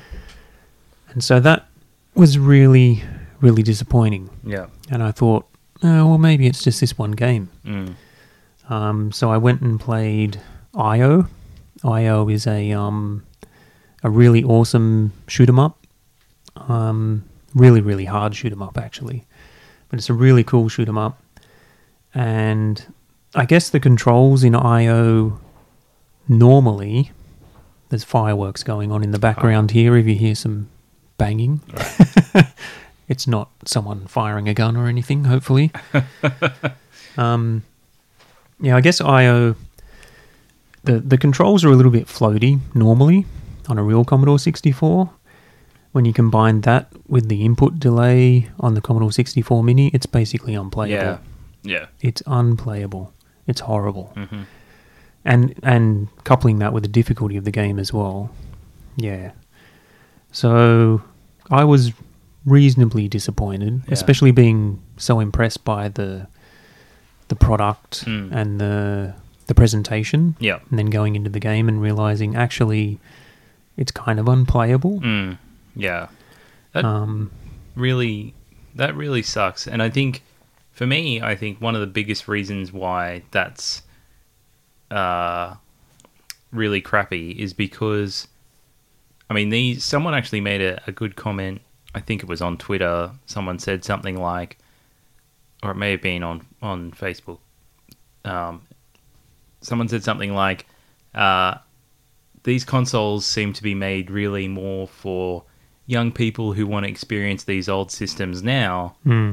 um, which makes a lot of sense because they're obviously not going to have like CRT monitors or anything like that, Yeah. um, or even understand why it's looks better on like an older, you know, tube-based screen. Hmm. They want to be able to just plug it into the HDMI, just like they do with the PS4 or whatever, and just play the game and check it out and see Yep. what it was like. Yep. Um, and those people are going to, anyone who does that, which I, I would imagine in most cases would be something where maybe it's like a mum or dad who's like, oh, yeah, I used to play these games when I was a kid. They're really great. Like, you should give it a try. Let's play together. Hmm. They plug it in and it sucks. You Yeah. know, like, Yeah. it's, um, you know, and even the parent might be like, oh, this is not as good as I remember. And Yeah, exactly. not being like you know a collector like you who is so familiar with the games might not even realize that it's not the same as what it was yeah. um Yeah, they're just going to think it's crap. yeah and then they're like oh maybe they weren't as good as Yeah. or maybe we just put up with things when i was young that i didn't you know people wouldn't put up with now or Yeah, and that's that's sort of my main concern in that this is a this is a device that's out there in the real world. It's not like a Hmm. you know a, a thing you buy from the internet from certain places. This is in JB Hi-Fi. yeah You're getting thousands of people thr- through those stores every day in Australia, Hmm. yeah and you know the casual person will see this and go, "Oh, I remember a Commodore 64. Yeah. I had this in 1984. Mm. I used to love this thing." yeah and they buy it and they bring it home and they plug it in and they play these games and they think, oh, this isn't what I This remembered. yeah. And, and and again, like you said, they wouldn't have that knowledge where, oh, there's some input lag. Mm. They wouldn't think that way. They Hmm. just think, well, this controls like garbage, Mm. and I'm just dying over and over again. Yeah. I'm not having a good time. Yeah, yeah. Or like, I remember being good at this, and now, wow, this is hard. Mm. You know, Mm. um, but not realizing that it's hard because the controllers suck. yeah, Yeah, yeah. yeah, Yeah, and so with my um, very limited uh, mobile phone connectivity, I sort of did a little bit of research and looked around just to see whether it was I was missing something or maybe this shitty TV in this cabin is not quite up to it to you know whatever it's it's making the input lag. And people were saying yes, there's input lag, but if you set the TV to game mode, then that resolves the problem. People were actually saying it Oh. resolves the problem. okay. So I looked around on the TV. There was no such setting, Mm. but I had this slight suspicion that the game mode wasn't going to fix the problem. Mm. But, but anyway, I sort of left it at that. Just a. Do you do we know what game mode does? Do you know what game mode does, Matt? Uh, not exactly. Oh, Hmm. I mean, it, I I hope it does what I think it does, but it may not. What do you think it does? remove all the crap pro- post processing from the screen so that you Ah, get the right. latency down. Right. okay, Okay. that makes sense. Because TVs these days are full of post processing, like stuff that Mm. you don't care about. Yeah, Mm. Dynamic, whatever the crap, whatever they're doing to fix the image, Yeah. but Mm. almost always makes it worse. Mm. Oh, more fireworks. Oh. My dogs are going to be scared stiff. scared. Steve. Um, so yeah, I kind of gave up on it at that point, realizing that there was not much else I could do. I mean, the games aren't fun to play, so I'm not going to play the games. The TV doesn't have a game mode, so I can't try and test it further. Mm. Um, but I did happen to bring my RetroPie along as well to the holiday. Um, so I did try the HDMI cable that came with my RetroPie on the C64 Mini just to see if it was something to do with HDMI Mm. but it was still the same thing. Um, but then I did plug in the RetroPie and had a lot of fun with that. Mhm. I've actually discovered the value of just having something that can almost fit in your pocket. Mm. Take it anywhere, plug it in, and you've got thousands of games to play. Yeah. I mean, my wife and I, you know, in this cabin in the bush, I mean, we played River Raid, Mm-hmm. topical. Wait, you, you played the original one, not my version. Yeah, that's right. I'm So- sorry. oh. I don't have your uh, Well, uh. ROM yet. They wanted to play two player, Matt. Uh, No, he didn't. Okay. he didn't. Yeah, there's no, Oh. no I two appreciate player. what you're trying to do there, John, but to be honest, no. And in fact, I would have liked to have played your version if we had it, but I hadn't put it on my RetroPie yet. But we did play River Raid on the Atari 2600, Yeah. not the Commodore 64. Oh yeah, yeah, yeah. Um, so we played played quite a few games of that, and Fiona, my wife, kicked my ass. She's really good at River Raid. I suck at River Raid. wow. Um, so after that, we played Doctor Robotnik's Mean Bean Machine Oh, yeah. on the Mega Drive, Yeah. and I'm pretty good at that game. It's pretty much the only puzzle game that I'm good at, hmm and the only puzzle game I've kind of ever liked. Mm. Um, I don't know if you guys are familiar with Doctor Robotnik's Oh. Mean Bean Machine. Yeah, I know it, yeah. It's I know of it. it's rename. It's a renamed version of Puyo Puyo, which is Ah. a Japanese. It's like Tetris, It's, it's a except you color got matching. yeah thing. you got beans. That's you- I don't. Are you aware? There's a Switch game called. I think it's. I'm guessing it's this Puyo Puyo versus Tetris. Yeah, You are aware of that. yeah. Okay. And that is Puyo Puyo is the game. Okay. Yeah.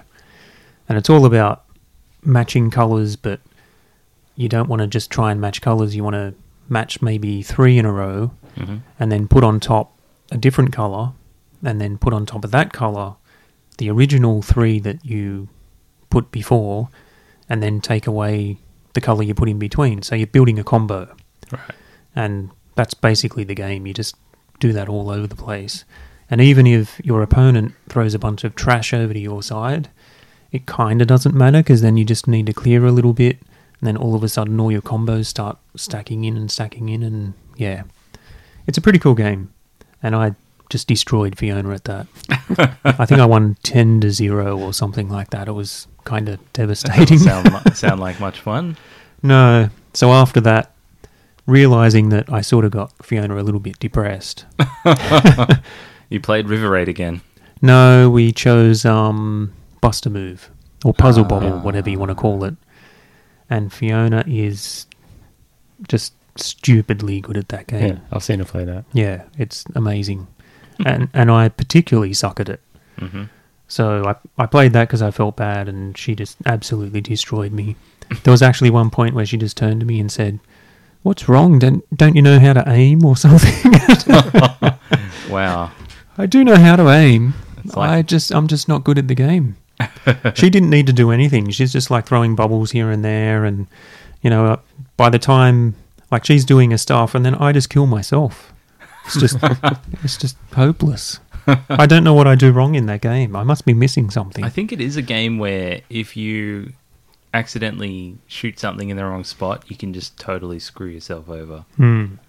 Because if it bounces and hits somewhere where you don't want it to be, you can then block yourself from making a match that you need to make to clear a lot of things out. Mm, mm. Yeah. Yeah, so like I said, I realised the value of having something like that that just has every game, Mhm. and you just plug it in a TV. And that's kind of again why I'm disappointed with the C64 Mini because that should be that Mm. for my favourite Yeah. system of all time, Yeah. and it's not. Yeah, that's the funny thing about about it. And I was looking at those retro pies before I started really getting into um, sort of collecting all the different consoles. And now I'm enjoying actually having the consoles and playing on the real consoles. So I'm kind of like almost relegating myself to that because it feels it's fun to kind of limit myself to only play what I have. Mm. Um, but before that, anyway, I was looking at the the Raspberry Pi because I played one once um, when we were doing Wild Ball. At one of the Hmm. hosts of Wild Ball had one, and yeah, it was amazing. Like you switch it on, and it's got everything, like Yeah. almost everything you can Yeah. think of. Yeah. And um, you know, we I think you played some Ghost and Goblins, Ghouls and ghosts. Ghouls and Ghosts. and uh, um, what else did we play? I can't remember, but I know I was playing um, Alex Kidd at one point and just jumping backwards and forwards between all these systems. Hmm. And it had the PlayStation style controller, so you could play almost anything on that. Mm. And it feels weird playing a Master System game on a PlayStation controller, but it works and it looked good and it played good. Mm. you know, and it's so frustrating to have these replica consoles that can't even get that right, and that they're Yeah. cashing in on these licenses Yeah. when you've got a Raspberry Pi. Someone's already done it. Hmm. Like they could essentially get the the shell design, put it around the Raspberry Pi, and it would work fine. Like Yeah. why is it so hard to get this right? It's really frustrating. Yeah. Yeah. And the only thing the answer the only answer is because they actually don't care and they're just trying to make money. Well, I hope not. I hope that's not the answer. I hope they actually care.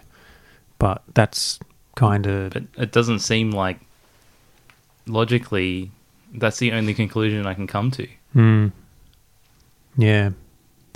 Yeah, I don't know, and maybe that will come out as the days and weeks go on. Um, Unless that there's something is it because they're using a replication of the actual hardware and not actually emulating no, it? it's emulated. okay. It's an emulator. right. I, I don't know the reason for it, um, but continuing my testing, when we did get home from that holiday after, you know, enjoying the RetroPie, um, I did plug it into our actual TV here at home, and it has a game mode. Turn Mm-hmm. that on, no difference. Still has the input lag. Right. Then I did some further research, and um, this guy, he's called the 8 Bit Guy Yeah. Hmm. on YouTube. um, he's pretty cool, actually. I've, I've only just been introduced to his stuff, but he's got a lot of good stuff. Yeah. He did a full review into the C64 Mini, Mm-hmm. Mhm. and if you want an actual review in the C64 Mini rather than listening to me babble on whilst I'm drinking who knows how many beers, Talking about push games. um, his video is fantastic. So watch that. He goes into great depth, and um, Someone who actually knows what they're talking about. yeah, exactly. and he actually tested the input lag. Um, so he he actually wrote a program Wow. on the Commodore 64 to test when you press the spacebar uh, when the screen flashes and a sound goes. Hmm. And he set up a real Commodore 64, and then he set up the C64 Mini, and over on the Commodore 64, he'd you know press the spacebar and it's instant bang bang bang bang bang. Then he goes over to the C64 Mini, presses the spacebar, and this is when you can really see it demonstrated. You see that he presses the spacebar, and you know a couple of milliseconds later, perhaps the screen actually flashes, Mm. and then the sound goes Hmm. um, and and he then brought that into I don't know what program it was, but then tested what that delay was, Mm. and the delay is let's see here. The input lag on the video is 0.13 seconds, and the audio is 0.36. So there's actually two different Mm-hmm. lag Yep. there. Yep. So the audio is more. Does he say what it was on the standard console? Uh, zero. Really? Maybe it's not might zero be. zero, Yeah. but There's always going to be some latency, right? But Probably. it but can't be zero. It'd be to the point where it's not Not Mm. measurable. not measurable. I would imagine. or difficult to measure, perhaps. Yeah, and um, Yeah, I'm just Wha- thinking about how. Yeah, I mean, a- at worst, you probably lose a frame. Yeah. mhm. but yeah, he he really goes in depth on in that, and he doesn't say this makes the C64 Mini just useless. Yeah. I'm saying to me, it makes it useless Mm. because to me, I like my games to be very responsive, Yeah. and also, I'm not gonna. You could get used to it. Mm. You could get used to an input lag and get used to pressing it earlier than when you should. Mm. But then to me, why would I? Mm. Because then that throws you off on every other game you might play. Yeah. So, You want the most authentic experience. Like, that's the whole point, right? That's Yeah. why you buy it. yeah. you know, it's not just to. I mean, if you just wanted to go on like a, a nostalgia trip, you could just play on an emulator. Mm. You could just play the game Mm. for nothing. Yeah, that's right. Hmm. Um, so why would you go through all that crap? yeah. Yeah, it's to be able to sit on your couch and use a controller that feels like the controller that you would have used, Mm. and you know, And again, the convenience of just plugging it into a TV. yeah, And then off you go. Mm. There were there were quite a few people saying they didn't particularly either one notice the input lag, or um, or two. I forget where I was going with that. oh, sorry. Yeah, one didn't notice the input lag, or two didn't care. Mm. Um, but what they did care about was that they found the joystick really frustrating. Oh. Sort of, it is spongy, Hmm. Mm. I would say. Okay. Um, but That's interesting. It's I not a did- clicky one. I thought it was. no, it's not a clicky one. Hmm. No, but I would say I don't remember any Commodore 64 joystick being good. They always felt spongy to me. Like going through games like Turrican 2, which is very platform heavy, very Hmm. precise. Mm. I think I must have destroyed more joysticks in that game by just throwing them against the wall Oh. than anything. I can't imagine you throwing a joystick. yeah, Were you? Are you a thrower? I have been in the past. I'm not I can't so much even now. imagine you being angry. Not so much now, but back in the day. Back in the day. but yeah, um I actually think those people who are having issues with the joystick are more having issues with the input lag and not realizing it's the input lag. Because coupling a joystick that's a bit spongy Mm. with an input lag, Oh yeah, you're going to have trouble. it would be hard to tell which is which. In all honesty, Exactly. because when does the joystick react, and what part of that is the joystick, and what part of it is the lag? Yeah. It would be hard to tell Yep. Yep. when you have a spongy. So you would only be able to tell is if you had that click, like click, and then Mm. character moves. You know, but with a spongy joystick, like who knows what's going on? Mm. Yeah. Yeah, there's no micro switches in it, so you get you get no clicks. What's shining in the darkness? Segway. Whoops. Not quite a segue.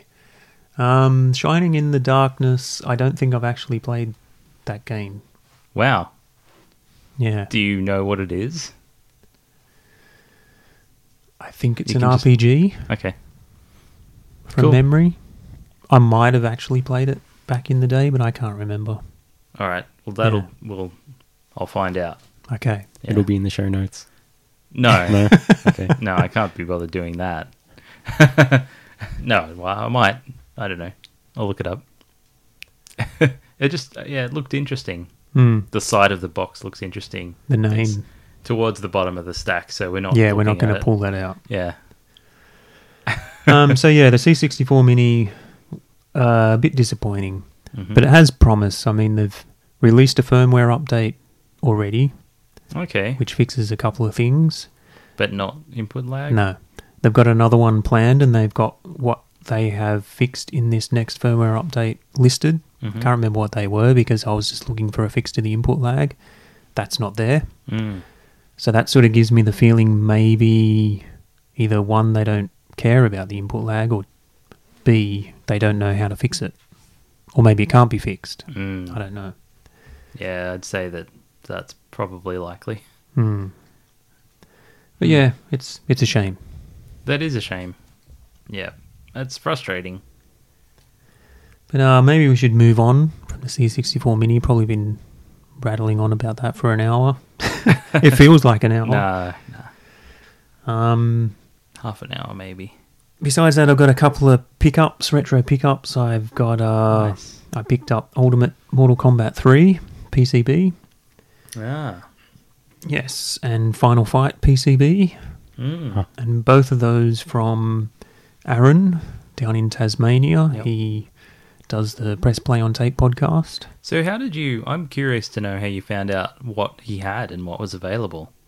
Yeah, so him and a bunch of friends, as far as I understand, um, went on a warehouse raid in Tasmania. And warehouse raid, in retro game terms, means it's a probably an old abandoned building, or it's a deceased estate, or it's an old operator that decides it wants to sell all their games.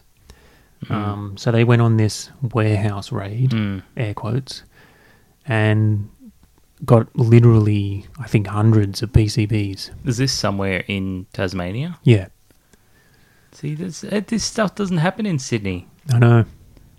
I know. Is it just me? Nothing I mean, happens in Sydney. I wouldn't know, I guess, if it did. It probably, maybe it does, and I just don't know. But Mm. Ah. But yeah, so they just had a bunch of games, mm, and um, we got in contact, and um, I had a look at what was available. You know, some people were saying, "I want this one, this one, this one," and mm, I just picked a couple that looked interesting to me. Final Fight is a game that I've always wanted to have in my collection yeah, because it is one of my favorite beat 'em ups of all Yeah. time. mm, Um, Ultimate Mortal Kombat 3. We've already talked about the fact I'm, I'm not particularly fond of Mortal Kombat 3. yeah, Um, I don't like the addition of the run button. mm, Not a particular fan of the combos. mm, But the reason why I kind of like Ultimate Mortal Kombat 3 is just because it had Reptile. So normal Huh? Mortal Kombat 3 didn't have Reptile. ah, So Ultimate has about four extra characters, I think. okay. There's Reptile, Jade, and a couple of others. Doesn't take many to make it ultimate. oh, there's some tweaks in the gameplay as well. Okay, Um, I'm actually just bringing up the wiki page. Do, do, do, need some elevator music. the run button is a weird thing. I, I'm sure there's a reason for it. the only reason I can think of is to dodge Shiva's like jump through the top of the screen. All right. That was like my ultimate um, cheese move. Hmm. you know, when, if I was playing against people who don't really know what they're doing and I'm getting bored with whatever I'm doing, I just pick Shiva and then just keep. It's so easy. Jumping on It's just people. yeah. down up, Yep. down up, Yep. and you can't block it. Hmm. You have to run or just move out of the way. Hmm. And yeah, most people, a lot of people don't know to do that. Isn't run good for setting up the combos though? Well, uh, yeah, I imagine it is, but Hmm. it's yeah, I guess you don't have to. But yeah, the characters that were brought back in Ultimate was Jade, Katana, Reptile, and Scorpion. Hmm. Scorpion's a big one. He wasn't in what? No, Really? he wasn't in MK3. What? What? Hmm. Shocking, I know. Hence why they brought him back. Yeah. I I played it like not that long ago. Surely he was in it. How could I not notice that Scorpion wasn't there? I don't know. We can look over it. Uh, oh no, The it's at wall. the bottom of the stack. I can't pull that out. that's too bad. Um, the other interesting thing I learned about MK3 whilst looking through this wiki page was that the reason why a lot of the characters changed their look from MK1, 2 to 3 was that um, a lot of the original cast tried to sue Midway because Ah. they weren't getting enough royalties or something. Oh, So basically, Midway said, "I'll see you later," and just got a whole new cast yeah. and they weren't allowed to l- use certain looks to make it look like they were the Mm. same original characters. What? Oh. So what's his face? Ah, what's that guy's name? Daniel Pacina. Yeah, Was he? He must have been a. he wasn't in the third one. Yeah, so he must have been one of those people. Mm-hmm. It's so weird looking up that guy now because he he's like got his own gym and he's totally just seems to be just riding the coattails Yeah, of he Mortal is. Kombat. Yeah. It's like the only thing he's really ever done. He's like in one other movie or something. Is he the Johnny Cage? He plays Yeah. Johnny Cage and Scorpion and, And Sub Sub-Zero. Zero. Yeah. Okay, but those guys you wouldn't worry about because you can't see their face, right?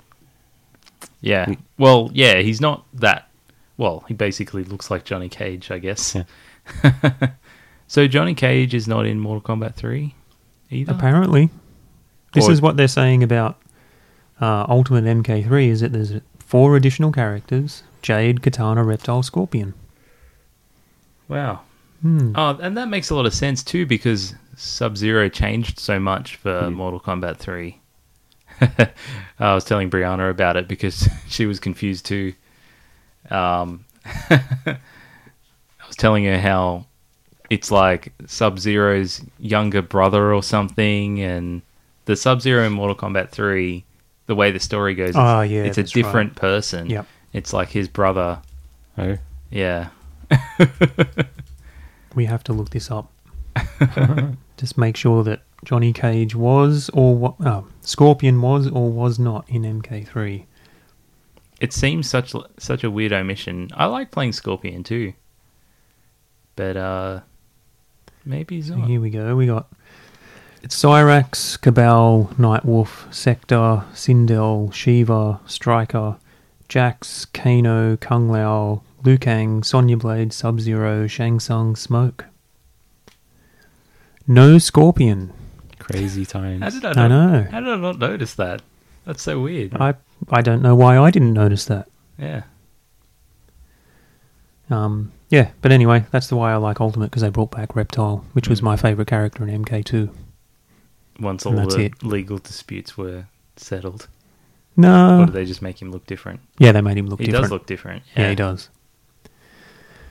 So I think that's all that I've been doing. Mm. Cool. It'll be John time. Bush games. Footbag.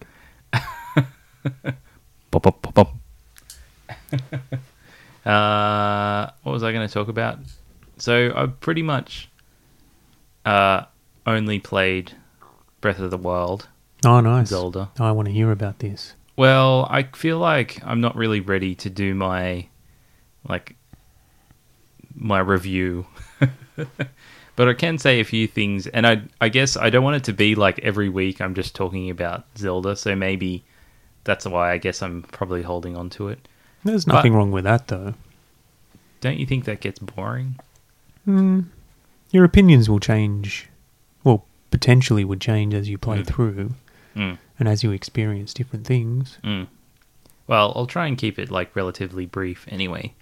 But um, yeah, I'm, I'm enjoying it. But as I was saying before about the Nintendo controller, that controller is still like baffling me, and I'm because of that, I'm finding the combat quite challenging and weird, but in like an annoying way because I know what I need to do, but I can't get the character on the screen to do what I want it to do. Hmm. And I remember, you know, when I would play um, the other Zelda games, like uh, um, Ocarina of Time, you could do a thing where when the enemy would attack, you would jump backwards and then do like a counter attack Yep. and that's in this game too and there's more of that kind of thing in this game but yeah i'm finding it difficult to actually get that to happen and i think part of it is because of the control scheme and the way it's set up um, yeah for some reason a lot of the time when i go to jump i just hit the wrong button basically Because of Sony. I don't know uh, what it is. It, why should it matter, really? Like, once you get to know the controls, it doesn't matter which button is which, but maybe it's because the screen's telling me, like, press Y, and I keep pressing X because I think that X is in the Y position. It could even be a combination of the Xbox controller. Because they use ABXY, but it's the other way around. Right. So yeah, that's been annoying me. And then another thing that I've been doing is the getting the shoulder buttons confused too, because it's got L and R, and then it's got Z. So like the N64, you have the Z button, which was the trigger, but on the Switch, you have left Z and right Z. And so your trigger buttons are left Z and right Z, and then the shoulder buttons are just left and right. Um, and for some reason, I keep getting those confused as well. I don't know. I- It might just be maybe it's just an old man thing. Like It could be. I, so you've got powers as well in the game, and one of them is like a bomb. So you can make you can ba- essentially make a bomb like magic. And I was using that to fight enemies, and I was just getting really confused with that whole process. Because I think you you press L to make the bomb, you press R to throw the bomb, and then you have to press L to explode the bomb. And um, it took me ages to get that right for some reason, but I got there eventually. And then another thing I keep doing is getting A and B mixed up. So, um, A, you can press with the bomb once you've made it, you can press A to drop it where you're standing. Um, and I think if I press B, it just makes it disappear. And I keep pressing B. So I bring up the bomb and then I press B and then it disappears and I have to wait for it to recharge Old man issues. and I was playing this battle last night, and I was seriously getting the shits with it. And I'm sure that Brianna could hear me swearing from the bedroom. You didn't throw the controller? No, I don't throw controllers. Ah, right. You're too uh, mature for that. Yeah, I'm not Hmm. 10 anymore. Right. Maybe that's a positive old man trait. Less controller throwing. Hmm. I, you've matured. I've only have myself to blame for this. um, yeah. So, but I think part of the reason it was difficult was because I was probably in an area that was too high for my development along in the game. Hmm. You pick up weapons that do more damage as you go and that sort of thing, and the weapons have a certain life, so they actually will be destroyed after you've used them for a certain amount Yeah. and I had weapons that did like three, four damage, which is I guess not that much. And I would kill one guy and pick up his weapon, and his weapon does, does like seven or eight damage. And once, as soon as I got that, it was heaps easier. I was killing them a lot faster. Hmm. Yeah, so that was um, frustrating, but yeah, I died like probably four times trying to win that battle Hmm. but I got there in the end. Um, but I mean, the good thing is it's challenging, so there were some challenging aspects to it. You know, it can get boring if it's just a pushover. Yeah, I think that was one of the things that people sort of were positive about the game that it brought back a, a level of difficulty, Mm. whereas previous Zelda games and even ev- even a lot of previous Nintendo games felt like they kind of guide you through way too much, Yeah. and a little bit too easy. Mm. Yeah, definitely. Yeah, well, it's definitely not wasn't as handholdy, and maybe that's you know that's probably what I was experiencing, like some level of oh, I actually have to try to win this Mm. battle. I can't Mm. just go in there and flail about and win. Yeah, But then there was yeah, there was also the aspect of I was trying to do all the dodge stuff and it just wasn't happening as it should and a lot of that ti was because I was just hitting the wrong buttons. Eventually, I think I abandoned that. Well, the other thing that annoyed me was I I always run out of arrows. I keep running out of arrows. Um and you can buy more at shops, but they're so far fairly expensive comparatively to the amount of money that I'm picking up while I'm playing. Hmm. So maybe that's something that's probably going to change as I progress in the game. But um, at the moment, arrows are a very um, important commodity for me. Hmm. so um, yeah, so I would, and and I, I went into this town, and then there was this guy who was like, ah, because there's all challenges and stuff, little mini, like almost like mini games. And there was a guy that was like, oh, I need someone to hunt some deer. Like, we go see if you can see how many deer you can hunt in a minute. And I'm like, all right. And he sends you off into the forest, and you've got a minute to hunt as many deer as you can. And I've never done this before. Like, I've I've shot like, um, like maybe um foxes and like birds and stuff to collect food. you bastard! it's part of the game. Ah, You have that's to eat all right then. food to restore health, and there's all cooking and stuff. It's pretty cool, but Hmm. um, yeah. So, but I've never done deer, and I think you. I don't know what the. There's some trick to it. I don't know what the trick is, but you might have to hit them in the head or hit them more than once or something like that. But I don't know what the trick is, and I just went and bought like 40 arrows. 40 might have been 20, and I think it was 40 rupees that it cost me. Maybe I don't know. Anyway, I just went and spent like a chunk of my money on buying arrows because I needed it to get through the game. And then I went and did this challenge, and I was like, surely they give you arrows for the challenge. And I played it, and I totally failed, but I burned heaps of arrows, and I got Hmm. back in. And um, he's like, "You caught, you caught no deer. Do you want to try again?" And I'm like, "Yeah, okay." I try again, and I go back in. I've got no arrows. Nice. So it was actually using my arrows that I just spent all, like a bunch of money on. Hmm. And then, yeah. Oh, the other thing he was like, "You caught no deer. That means no reward for you." And I was just like, "Ugh." And so yeah, it basically did the same thing. Obviously, I had no arrows, so I was like trying to chase deer with like a sword. But that wasn't happening.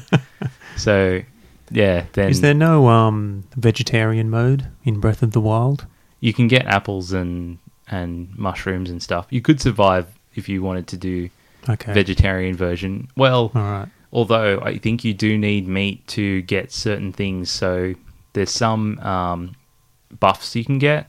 Um, by making certain recipes. Mm-hmm. So I'm sure that a lot of those would probably require meat. Like I think a lot Hmm. of them require a part of meat. But you don't have to. You don't need them. Um, no, it Hmm, probably just okay. well, it's a buff, so it would just make the game easier. Hmm. I I'm don't just know. thinking in the context of the modern world, also being married to a vegetarian, killing animals and then eating them. I can just imagine some people wouldn't like that. Yeah, well, yeah.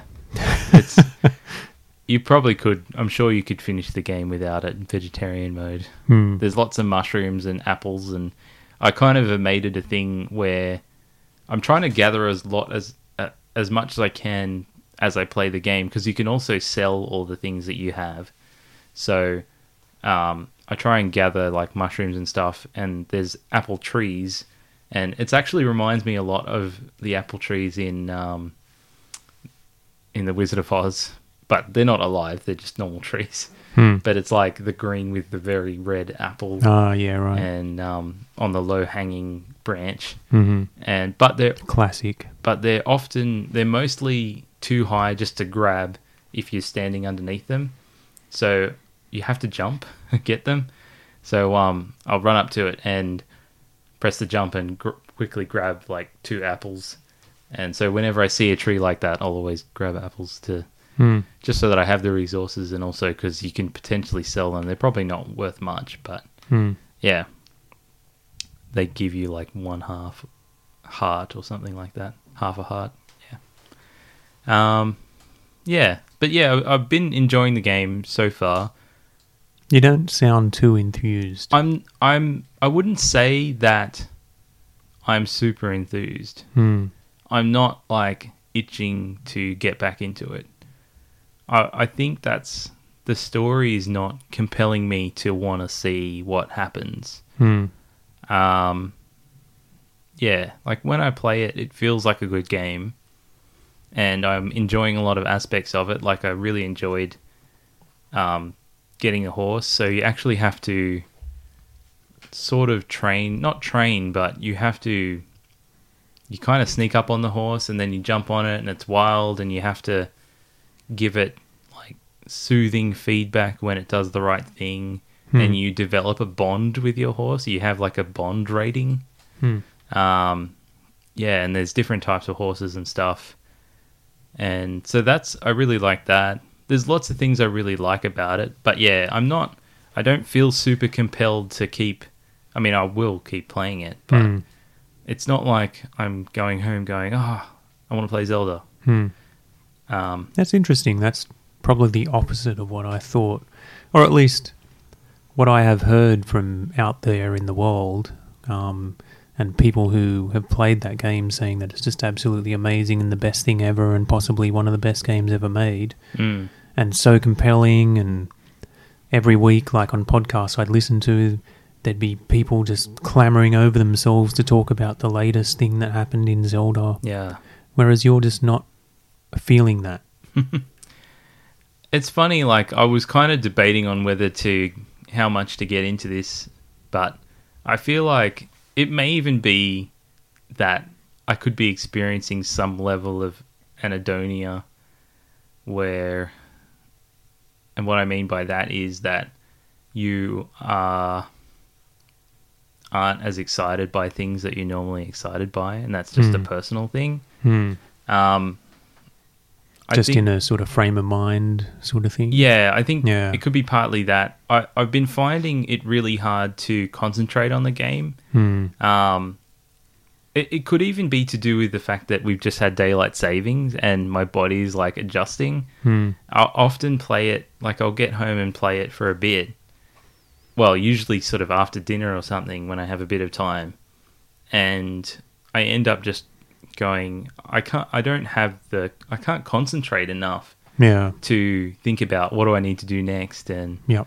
you know, and there's a lot of reading too, um, and then yeah, I'll just have to put it down and and like I could sit and watch a movie or something because you don't really have to concentrate on that, but Mm. yeah, I just um, yeah, getting like I was finding myself getting reaching a point where I had to stop playing because I couldn't concentrate enough to to um, play more. And maybe that's to do with it. You know, I'm not that far into it yet, and I Hmm. think that's part of why I would reserve like my total judgment. Yeah, about of course. Yeah. It, um, until I'm further into it. So, yeah, I think really it's there's a few things going on there. Hmm. It def- definitely feels like a good game, and like when I saw the whole map, it's like huge. You know, Hmm. uh, you start out in this small zone, well, relatively small. I mean, it's fairly big. I think they've really gone for ma- like making the world really very big. Hmm. Um, yeah, and I I'm really enjoying exploring, and it's kind of funny how when I got the horse, it actually cuts that down a little bit because you're moving faster and you don't see all the little things that you normally see. So when I was walking around without the horse, I would find lots of um, just just trees and different like things on the ground, and because you can pick up, you can interact with almost everything. Like you can collect bugs and um, you know pick up rocks and cut the grass, and um, it's a very interactive world, and you can climb on anything. So that's one thing that's really cool about it is that the the world itself, if there's a mountain, you can climb the mountain Hmm. as long as you're you're only limited by the energy that you have. And as you progress through the game, you can get more and more energy, just like you would get more hearts, like in previous Zelda games. Um, so you also can get more hearts, but you have an energy thing that works in a very similar way Yeah. and your climbing is basically limited by energy, and so is swimming. Um, so yeah, yeah, you have to be careful. Like if you sprint into a lake and use all your energy sprinting, and then get to the lake and have no energy, you drown. yeah, That's pretty funny. yeah. and so when you if you're there's like a lake and like an island in the middle, you have to make sure you have enough energy to get across to the island so that you can stand up on land and regain your energy. Right. Yeah. So I think that stuff's really cool how It sounds cool. yeah, they're not actually limiting you um I don't know how to say it like geologically. It's not like in previous games where there'd just be like a mountain to stop you from going past. Hmm. Um, you can climb almost any wall. There's definitely some that aren't climbable, but Hmm.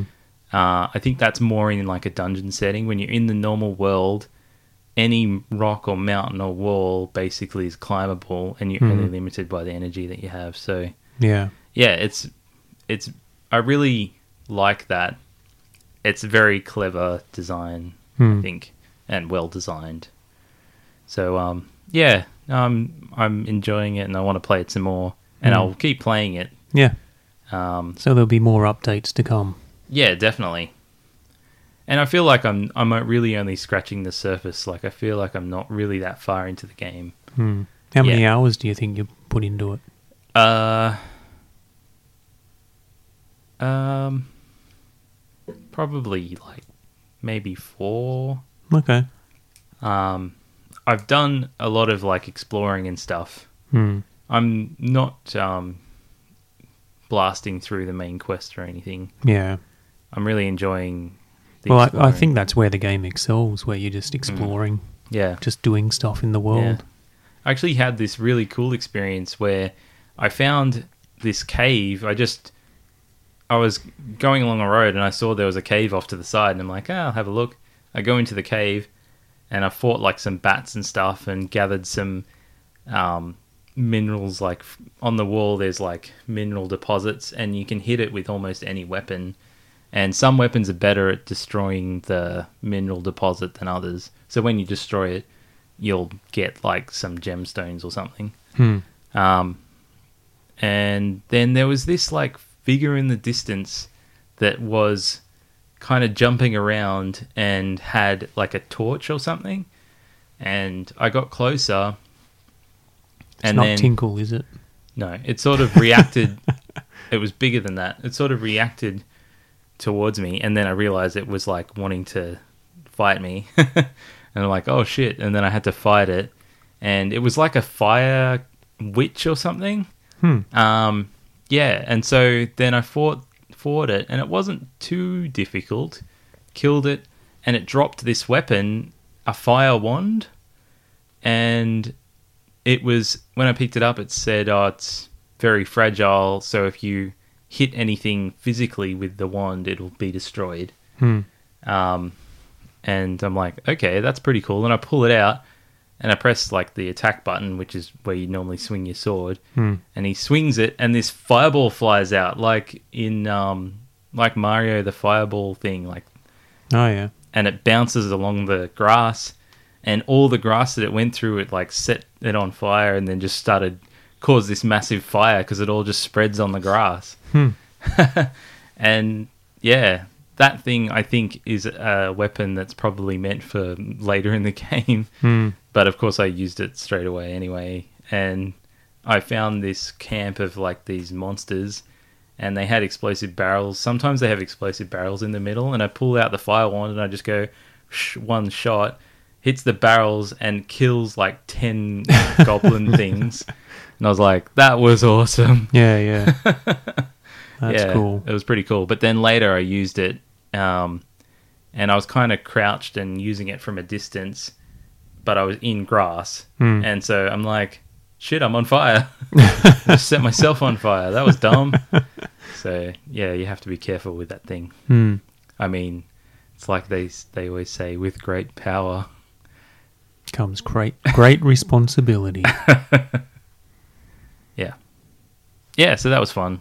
Hmm. I really didn't intend to talk about that that much, but um, because I th- I think we'll be talking about it Yeah, for, a for while. episodes to come Yeah. because it's going to take me ages to work through this game, Hmm. and i I'm sure I'll enjoy it. I'm enjoying it. Hmm.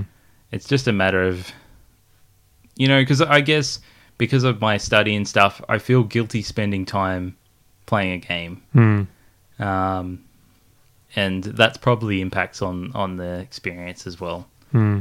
maybe that's why I part of why I enjoy shorter games because I don't feel so bad because I know that it's not eating up too much time. Yeah.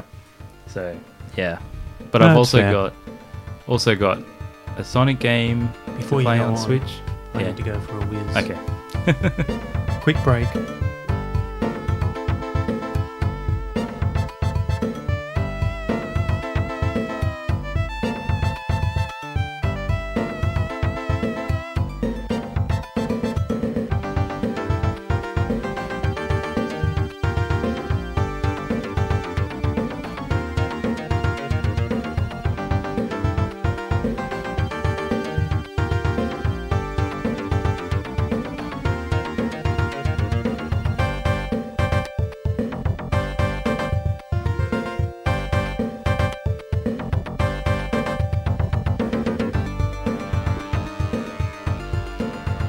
Where were you? Um, so I was saying how I have, yeah, so many games to play.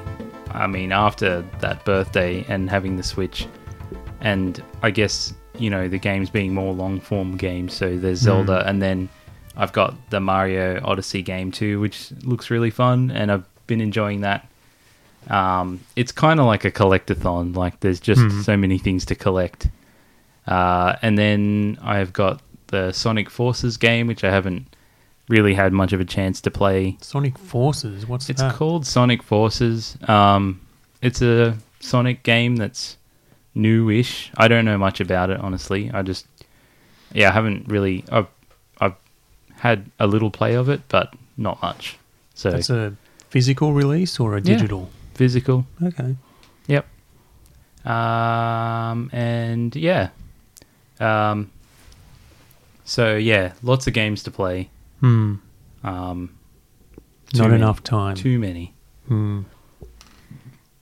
Um, so, but yeah, I did want to talk about something else that I was thinking about lately, and it links into what we were talking about before about your stacks of games, and that is basically collecting really any type of collecting because uh, I have to, I guess, say probably part of what is also distracting me from some games at the moment is the fact that I've started putting together somewhat of a laserdisc collection, Mm-hmm. which is, you know, totally redundant, but something draws me to it. But um, I won't go into that too much. But on in terms of collecting, um, it's something I've always struggled with because uh, of the whole idea, I guess, of consumerism and you know having things and you know um, possessions and how that.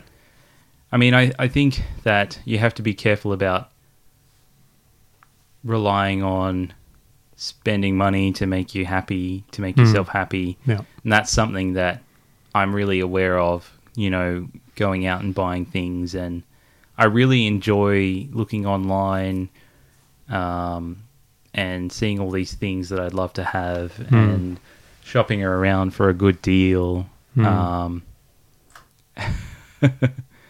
yeah. As so, Matt pulls something off the stack. well, I just found Mortal Kombat 3. oh, that's an easy way to do it. Hmm. Yeah. The Mega Drive version stacked well under many other games, whereas the Super Nintendo version is Hmm. right there. right there on the top of the stack. Yeah. Yeah, so um, there's a couple of things over the last couple of weeks that have happened that I've been thinking about. And I, I guess I've been getting more into the collecting, and I've kind of, I guess, found like a piece with it in terms of I have decided that my collection would be a sort of curated collection, as in Hmm.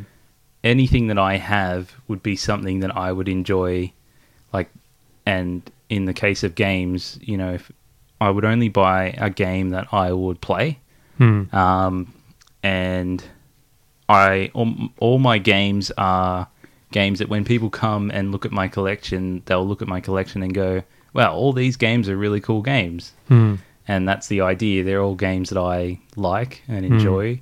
Um, Well, m- yeah, that's part of it, but also it's not necessarily they're all really cool games. Mm. They're a reflection of what you think are cool games. right. That's so true. collections can be very personal in that way. Yeah, so it's yeah, and I guess that's what I mean by as in curated by me because Mm. yeah, it might be a trash game, but it's something that I enjoyed for whatever reason, Yeah. you know, and I would enjoy now. Yeah. Um, it might just be that it's really weird, you know. Mm. Um, and I think with that's probably part of the you know, the attraction with the laserdisc thing is just that it's so weird.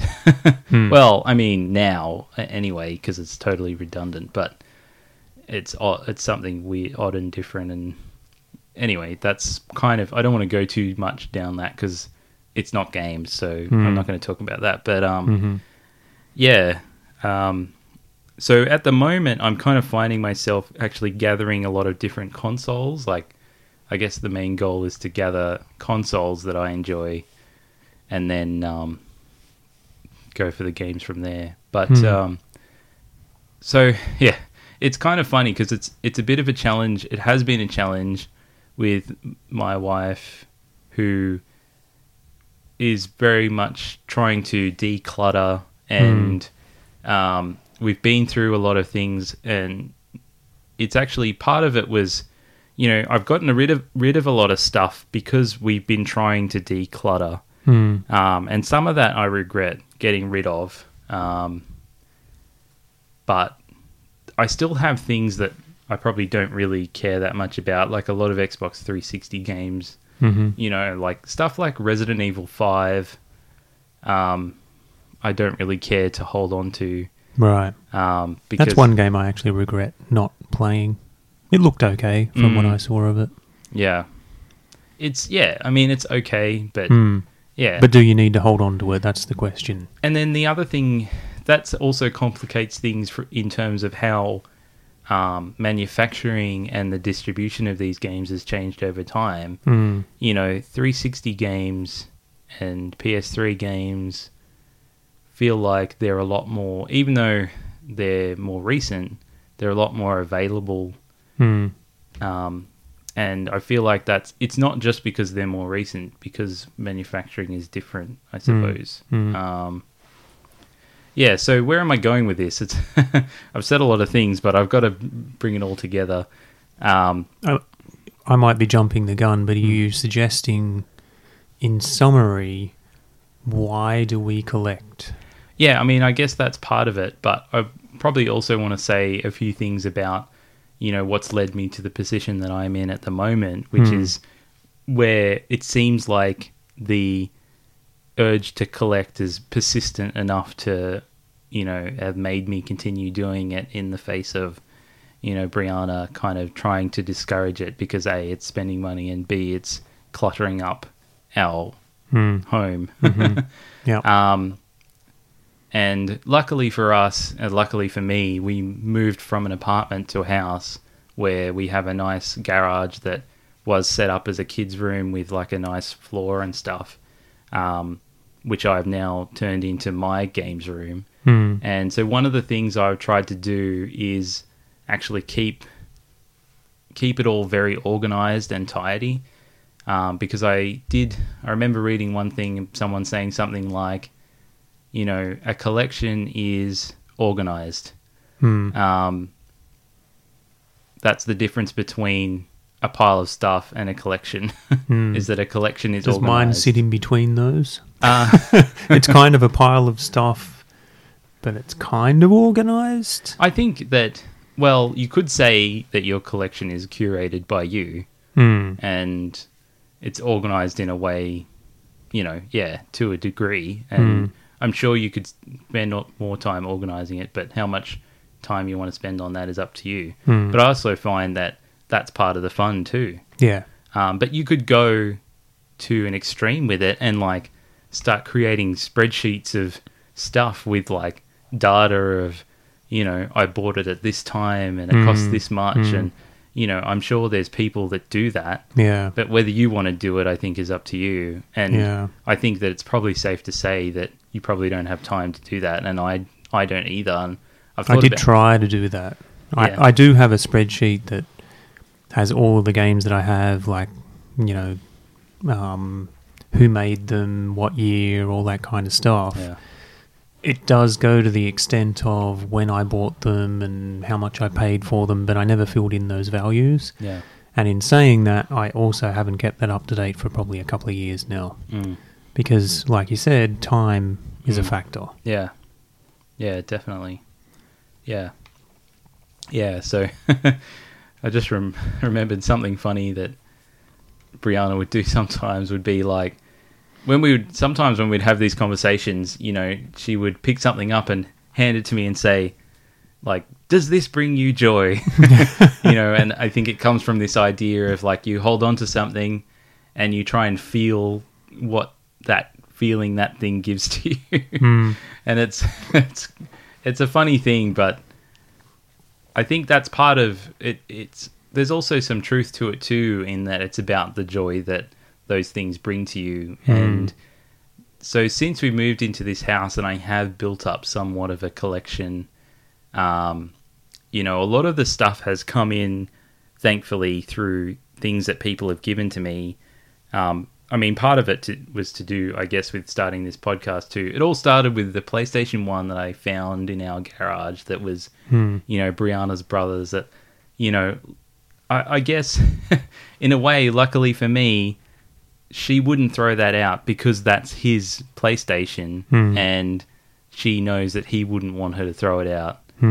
Um, and so, luckily for me, that was the case, and it meant that we could keep it. Hmm. And then it just went from there. And my dad found like another old PlayStation with some games and a Dreamcast, um, and then since found some Dreamcast games, which, as on a side note, they were in this CD wallet which had plastic, and the plastic in the CD wallet seems to have reacted with the discs in some way, left some kind of um, residue on the face of the disc, Oh. which is really a shame. But maybe able to come off, maybe Hmm. with one of those disc cleaner things. Hmm. Anyway, um, but unfortunately, I have a copy of Shenmue with no disc, with no cover, no case, which is really frustrating Hmm. because, um, yeah, that's a cool game. But anyway, so yeah, um, that and then that's led into going from. So I remember when I was first getting into this sort of stuff, you said to me, "Oh, I'm only really interested in games with Kate that are in boxes." Yeah. and I was buying games that weren't in boxes because I just wanted to play them. And now I'm at I've got to that stage now where it's almost like I'm more interested in the packaging than Yeah. the game. That's where I am. Yeah, That's where I've been for a very long time, actually. yeah. And it's something about well, and but I think we're different in that you don't necessarily want to play the game, and I do want to play the game with the actual cartridge. Hmm. And so obviously it has to have the cartridge, but um, but I want to have the packaging too because I feel like that's part of the experience. I think it's a very important part of the experience. Absolutely. Yeah. So um yeah, so now I've got my little collection in my garage room and I've got it all set up nice so that I can access all the consoles that I have like with you know the flick of my switch box that they're all plugged in through. Um and it really does bring me joy, I think. You know, Yep. I really love being in that room and I love having them all set up. It's almost like a museum Hmm. where people can come and see them and um, I can say, oh, yeah, okay, you want to play the PS2? Yeah, cool. Press the button, put it on the right channel, and it's good to go. Or, um, you know, Mega Drive is a different button, you know, uh, and even now the Laserdisc player is all set up there so that people can look at those stupidly large discs and go, what the fuck is that? yeah so and and i guess that makes me it actually does make me happy and you know i think last week i said that to brianna and she's like i can really see that it does Hmm. and which was really cool for me because i was like yay Hmm. she can see it too yeah, yeah. um so yeah but but then we're obviously different too and which leads us to the question that you jumped the gun on Hmm. Why do we collect? yeah Yeah. Um, to me, it's yeah, it's some of the things that you said. I mean, ultimately, when I look at the things like you know we're in this room, I can see all of my game collection here. To me, they're they're stories, they're, Mm. they're memories, they're they're adventures that I've had. Um, oftentimes, they're adventures that I had back in the day that now that I own, like maybe a different version of or the big box version of, Mm. you see all of the artwork, Hmm. Mm. you see all of the material that was produced with the game, Mm. and I think that's that's a really important part to me, the packaging Mm. and the box and the artwork and all of that. Um, and yeah, just just looking at these things, they make me happy. Mm. And not only that, but also it's by being involved in this kind of thing, you meet so many amazing people. I mean, we've obviously started this podcast because of games, um, but it's also, you know, the places you go to. You go to PAX, Yep. you know, you meet Alex Boz from Oz, Oz Retro Gamer. Mm. Um, you meet all of these people in the classic gaming area, Mm. and you can immediately start up a conversation with these people because you too are involved in this community. Mm. Um, on Twitter, on Facebook, whatever your social media of choice is, Mm. you know, you have that connection with all these people, and you not only have these passing conversations, and sure, you have these passing conversations with a lot of people, but some people you connect with on a much deeper level, Mm. and you make these friends that are that become friends for life, Mm. you know, and you find it especially, or not especially, but also in pinball, you know, you you go to leagues, you go to competitions, you meet like-minded people who Mm. enjoy what you enjoy, enjoy that, you know, these aren't just experience you experiences you have and then move on. They're Mm. experiences you have and then you remember and they become part of you. Mm. Other people also feel that way Mm. and you connect with them on that level and they do become friends for, for life, you Mhm. know? I mean, me and Matt met through games Mm. and we've been friends for God knows how long. Um, you and me, John, Mm. you know, we've crossed countries just because we're into games and Yeah. we go play games and we meet more people Yeah. and become friends with more people. Yeah. And that's what I Yeah. love about it. Yeah, I mean, you obviously, you know, you don't go to another country for the games because they're essentially the same, Yeah, right? That's right. So, yeah, You go there to experience other people who also enjoy what you enjoy Mm. um, and understand why they enjoy it. Mm. And that's that's exciting. That's interesting. yeah, And ultimately, that's why I created the site, Mm. Game the System, yep, because it's about the people that play. mm. It's not necessarily the games that I'm interested in, Mm. it's the people who play the games. and it's the people who make those games interesting. yeah, You know, like a game is a product and Mm-hmm. it's delivered, and then. You know, a lot of people think that's it. You know, it's reviewed, Mm. Mm-hmm. it scores a six out of 10 It's an okay game. That's the end of the story. Mm. To me, that's not the end of the story. That's the beginning of the story Mm. where now people play that game, Mm. and even if it's a mediocre game to most people, other people will connect to, with that game yeah, and have their own really special story about why it connected with them. Yeah. Might be the artwork, it might be the design, mm. and you know, hearing those stories is is what's interesting Mm. to me. That's a that's funny because it's almost like a really abstract idea where game of the system is about celebrating the joy that comes from people playing games. Hmm. And Absolutely. it is about the games, but it's only because that's the mechanism that brings what we enjoy Hmm.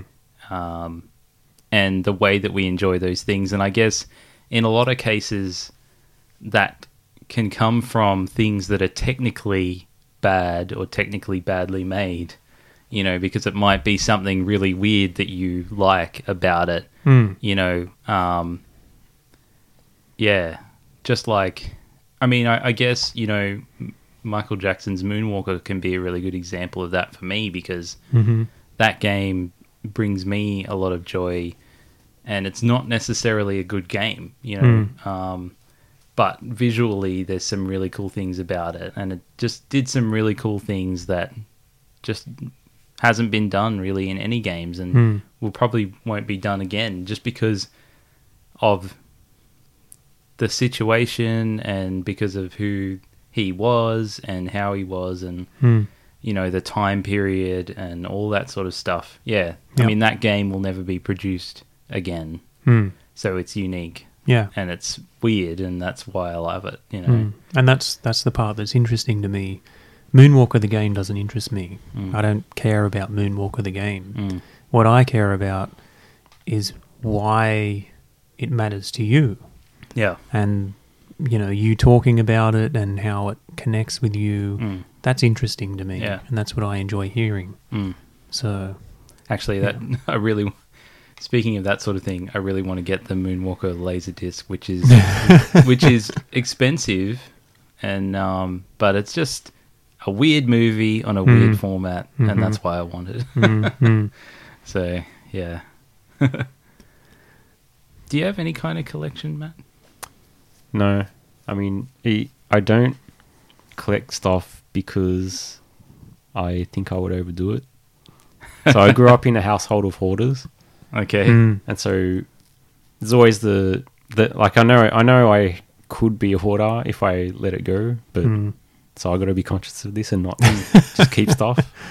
But I think that I mean this is uh, essentially why I think we're having this conversation and well, what's these are the sorts of things that run through my head because I don't want to be a hoarder either. M- I think the the um uh con- compulsion or I don't know what to call it, the urge to have these things is so strong that I can't really stop myself, but Mm. But I think what makes the difference is by organizing it and keeping it tidy. And yeah, you know, I, I think not being cluttered is such a. It sounds so small, like a small thing, and you think, why would that make a difference? But to have it well presented and well organized and show that you care about it, I think is what makes all the difference. And mm, I see so many um, cabinets that have a lot of like statues or whatever it is in the cabinet, and it's just all thrown in there. And s- someone may have done their best to organize it in a way that looks nice, but there's too much in there. And I think people would benefit by um, dialing it back in terms of space. And they probably do it because they only have limited space. But if they put half the amount of stuff like in that cabinet, it would look so much better. Yeah. Um, Because you can actually see it. yeah, and I Yeah. think if you imagine the way that a museum would create a display, I think that's Mm. how you should be creating your or how you should be presenting your collection. Mm. And if if it isn't being done that way, then you're probably not giving that collection the attention or Yeah. what it should deserve, you know. Yeah. And if you don't feel like it's worth putting the time and effort into doing that, then maybe you shouldn't be buying that stuff. Hmm. Mm, like how with you know the um, those pop vinyl things, Yeah. you might not put that much effort into making them look cool because they're cheap and you know in some cases nasty. Then maybe you shouldn't buy them in the first place. Hmm. I don't know. Does that? Do you think that that's a logical point or?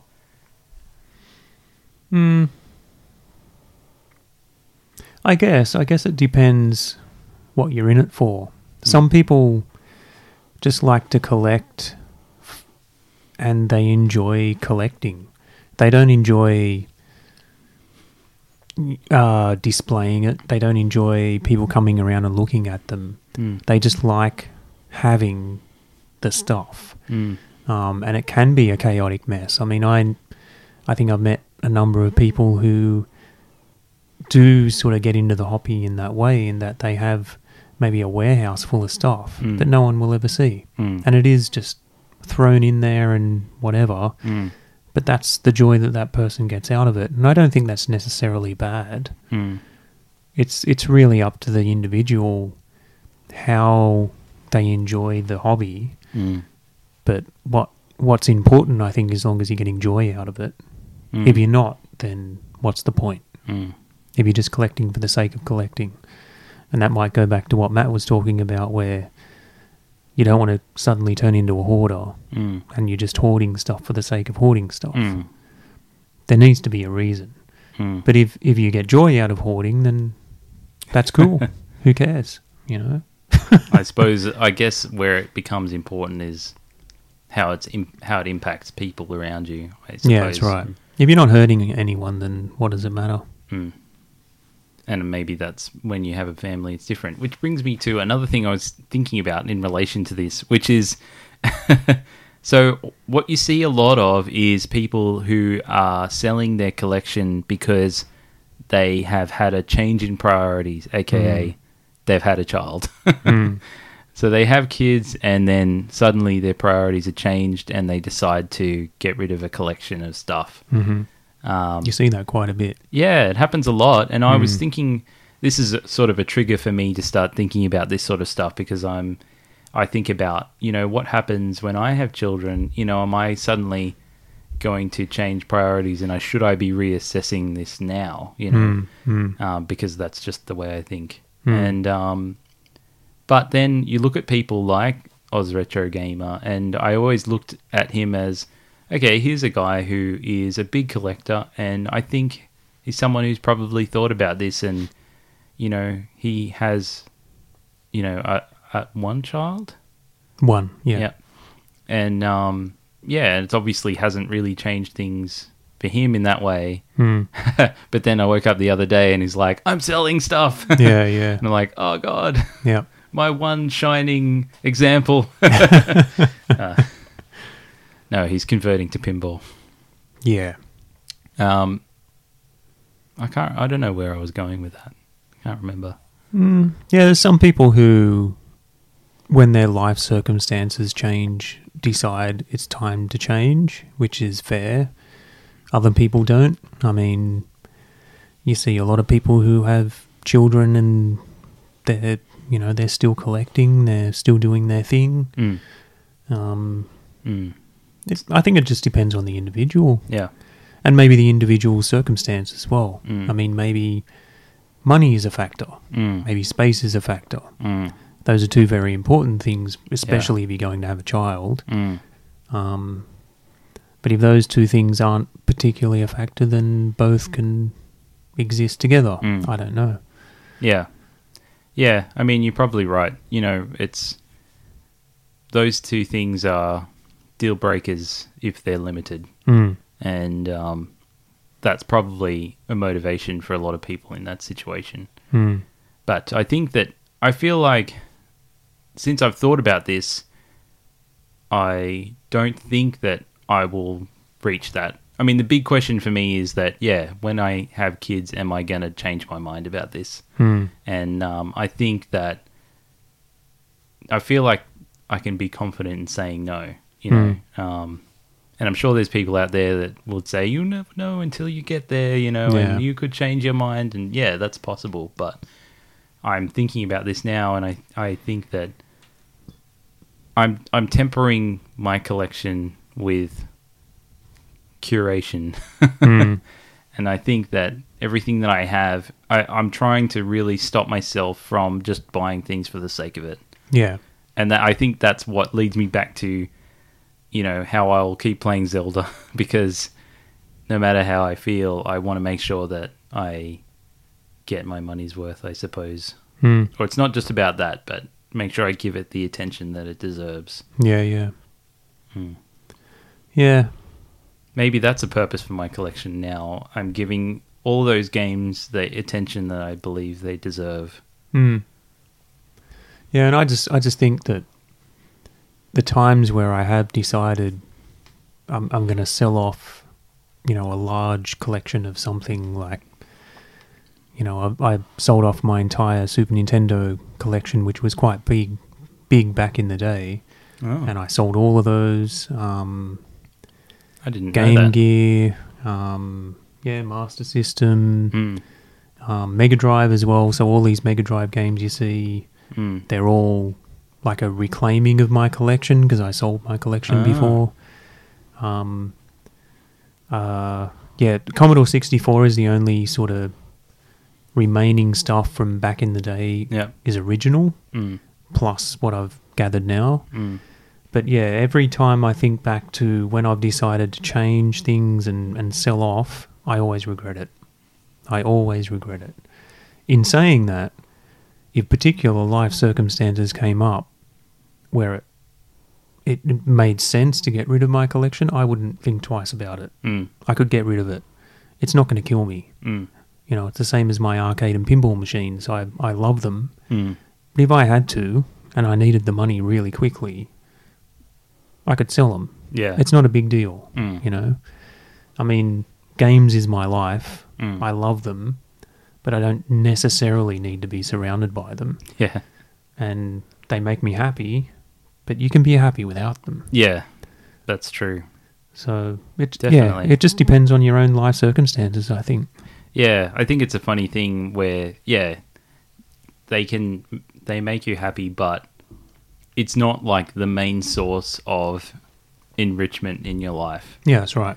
you know i think that or or even i would say even a, a necessarily a significant source of enrichment in your life Mm. because it's not really getting you it's not you're not actually progressing in any way Mm. you're really just appreciating you know something and i mean i guess if you experience games that you never had before in a way that's enrichment but not in a way that your family would or your you know career and other aspects of your life No, I don't know about that. I'd probably contest that. I think I think you are being enriched by uh, gaining knowledge in a particular subject which does advance you uh, socially. mm. You make new friends. Um, hmm it can help you in your career. I mean, I I can say where I'm in where I landed in my career and relationships is because of gaming. Um, and and yeah, it's like you know I'm- I'm doing all these creative endeavors Mm. with the website, with the Mm. podcast, and so forth because of gaming. Mm. And that's not just a random throwaway thing. I like to think it affects people, Mm. makes people happy. Yeah. I mean, if it doesn't make people happy, I'm obviously doing something wrong. but it also makes me happy. you make me happy. Oh, that's good. Yeah. Um, I love sitting across from you and talking at you. with me, not at me. Um, but yeah, I, I think it's personally enriching, and I think it's important. Yeah. So it's not something that's just on the periphery and doesn't matter. Mm. Okay. Well, that's good. I mean, I yeah, it's good to to get that. I mean, this is just stuff I I always think about stuff like this, Mm. mm. and I always have to recheck myself. Mm. Yeah. Yeah, it's it's actually interesting you brought this topic up because I just I think it was yesterday I watched a um a YouTube video from um a guy who goes by the name of Nintendo Arcade. Mm-hmm. Um, so just look up Nintendo Arcade on YouTube, you'll find his channel. He's a guy from the UK and he does some really cool stuff. But one video he did recently, and which was the video I watched yesterday, was why collect? Um, what Oh. what does it mean? Jeez, we just What's wasted the all our point? time. I could have just watched this guy's video. Um, and he said he that question came up in his mind and became a thing because he was moving house. Right. and he suddenly realized how much stuff he has, how difficult it is it's gonna it is gonna be to move. Yeah. Mm. What it actually means to him and does it mean to him enough to to go to the effort Yeah. of moving all this stuff and Yeah. should he get rid of it or Yeah. and he went down a list of things that he thinks is the reason why he does what he does Mm. and why he finds it important Yeah. and why he thinks it's important to continue to do it. So that's a really cool video. So I'd suggest to watch that. I wish we had the list to.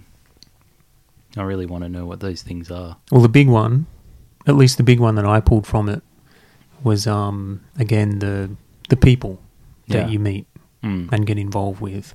hmm I mean, one example was the um, the the Nintendo arcade game, which I can never remember the name of. It starts with Sky, Mm. but there's a number of games that start with Sky.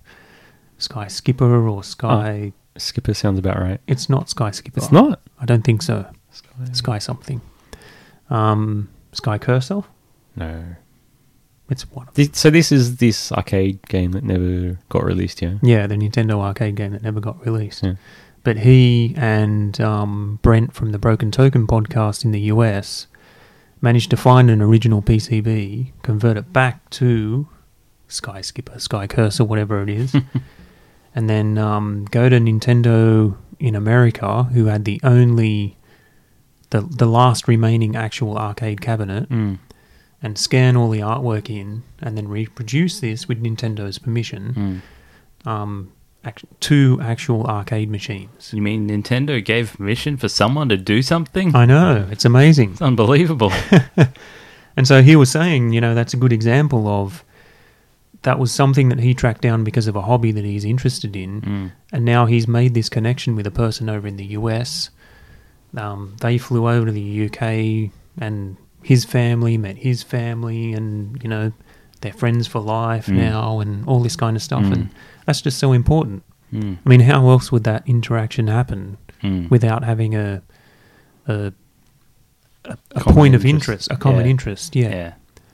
and so that's that's invaluable. And maybe it could be collecting stamps, Mm. coins, Yeah. cars, whatever. But Mm. whatever that is, it is important because Yeah. it connects people. Yeah. Yeah, it could be anything. Yeah, Yeah, and I guess yeah, I definitely, obviously have friends through probably well my ma- only outlet. I mean, I haven't met many people in retro collecting so far because I've only really just started. But Mm. um, in pinball, we have a lot of friends who Mm. yeah, that's right. are just friends Yeah. now. And I travel all over the country and to other Mm. countries to play pinball with these people. Yeah, and sometimes people ask me, "Oh, oh, did you meet that person through gaming or something?" And I'm like, "Oh yeah, that person. I do know that person through pinball, but I Mm. don't really think of it that way anymore. Yeah, that's right. They're just a friend. yeah, yeah. Um, Leave that. Leave people to ponder their own. I know it got a little collecting deep, didn't it? habits. Got a little deep. All right, so thanks for listening to Game the System podcast. If you would like to contact us, the best way to do that is on Game the System forums, as Bakersnark MDW would say, at gamethesystem.co. You can also reach out to us via email at feedback at gamethesystem.co. You can reach me on Twitter at Mark's Tweet, that's at M A R C S underscore tweet. And John and Matt, you're on the forums as BSS and Huego. Yep. I'm Huega. Indeed, you are. and that's it. So thank you for listening, and we will see you next episode. Bye. Goodbye. Bye. Shut up and sit down.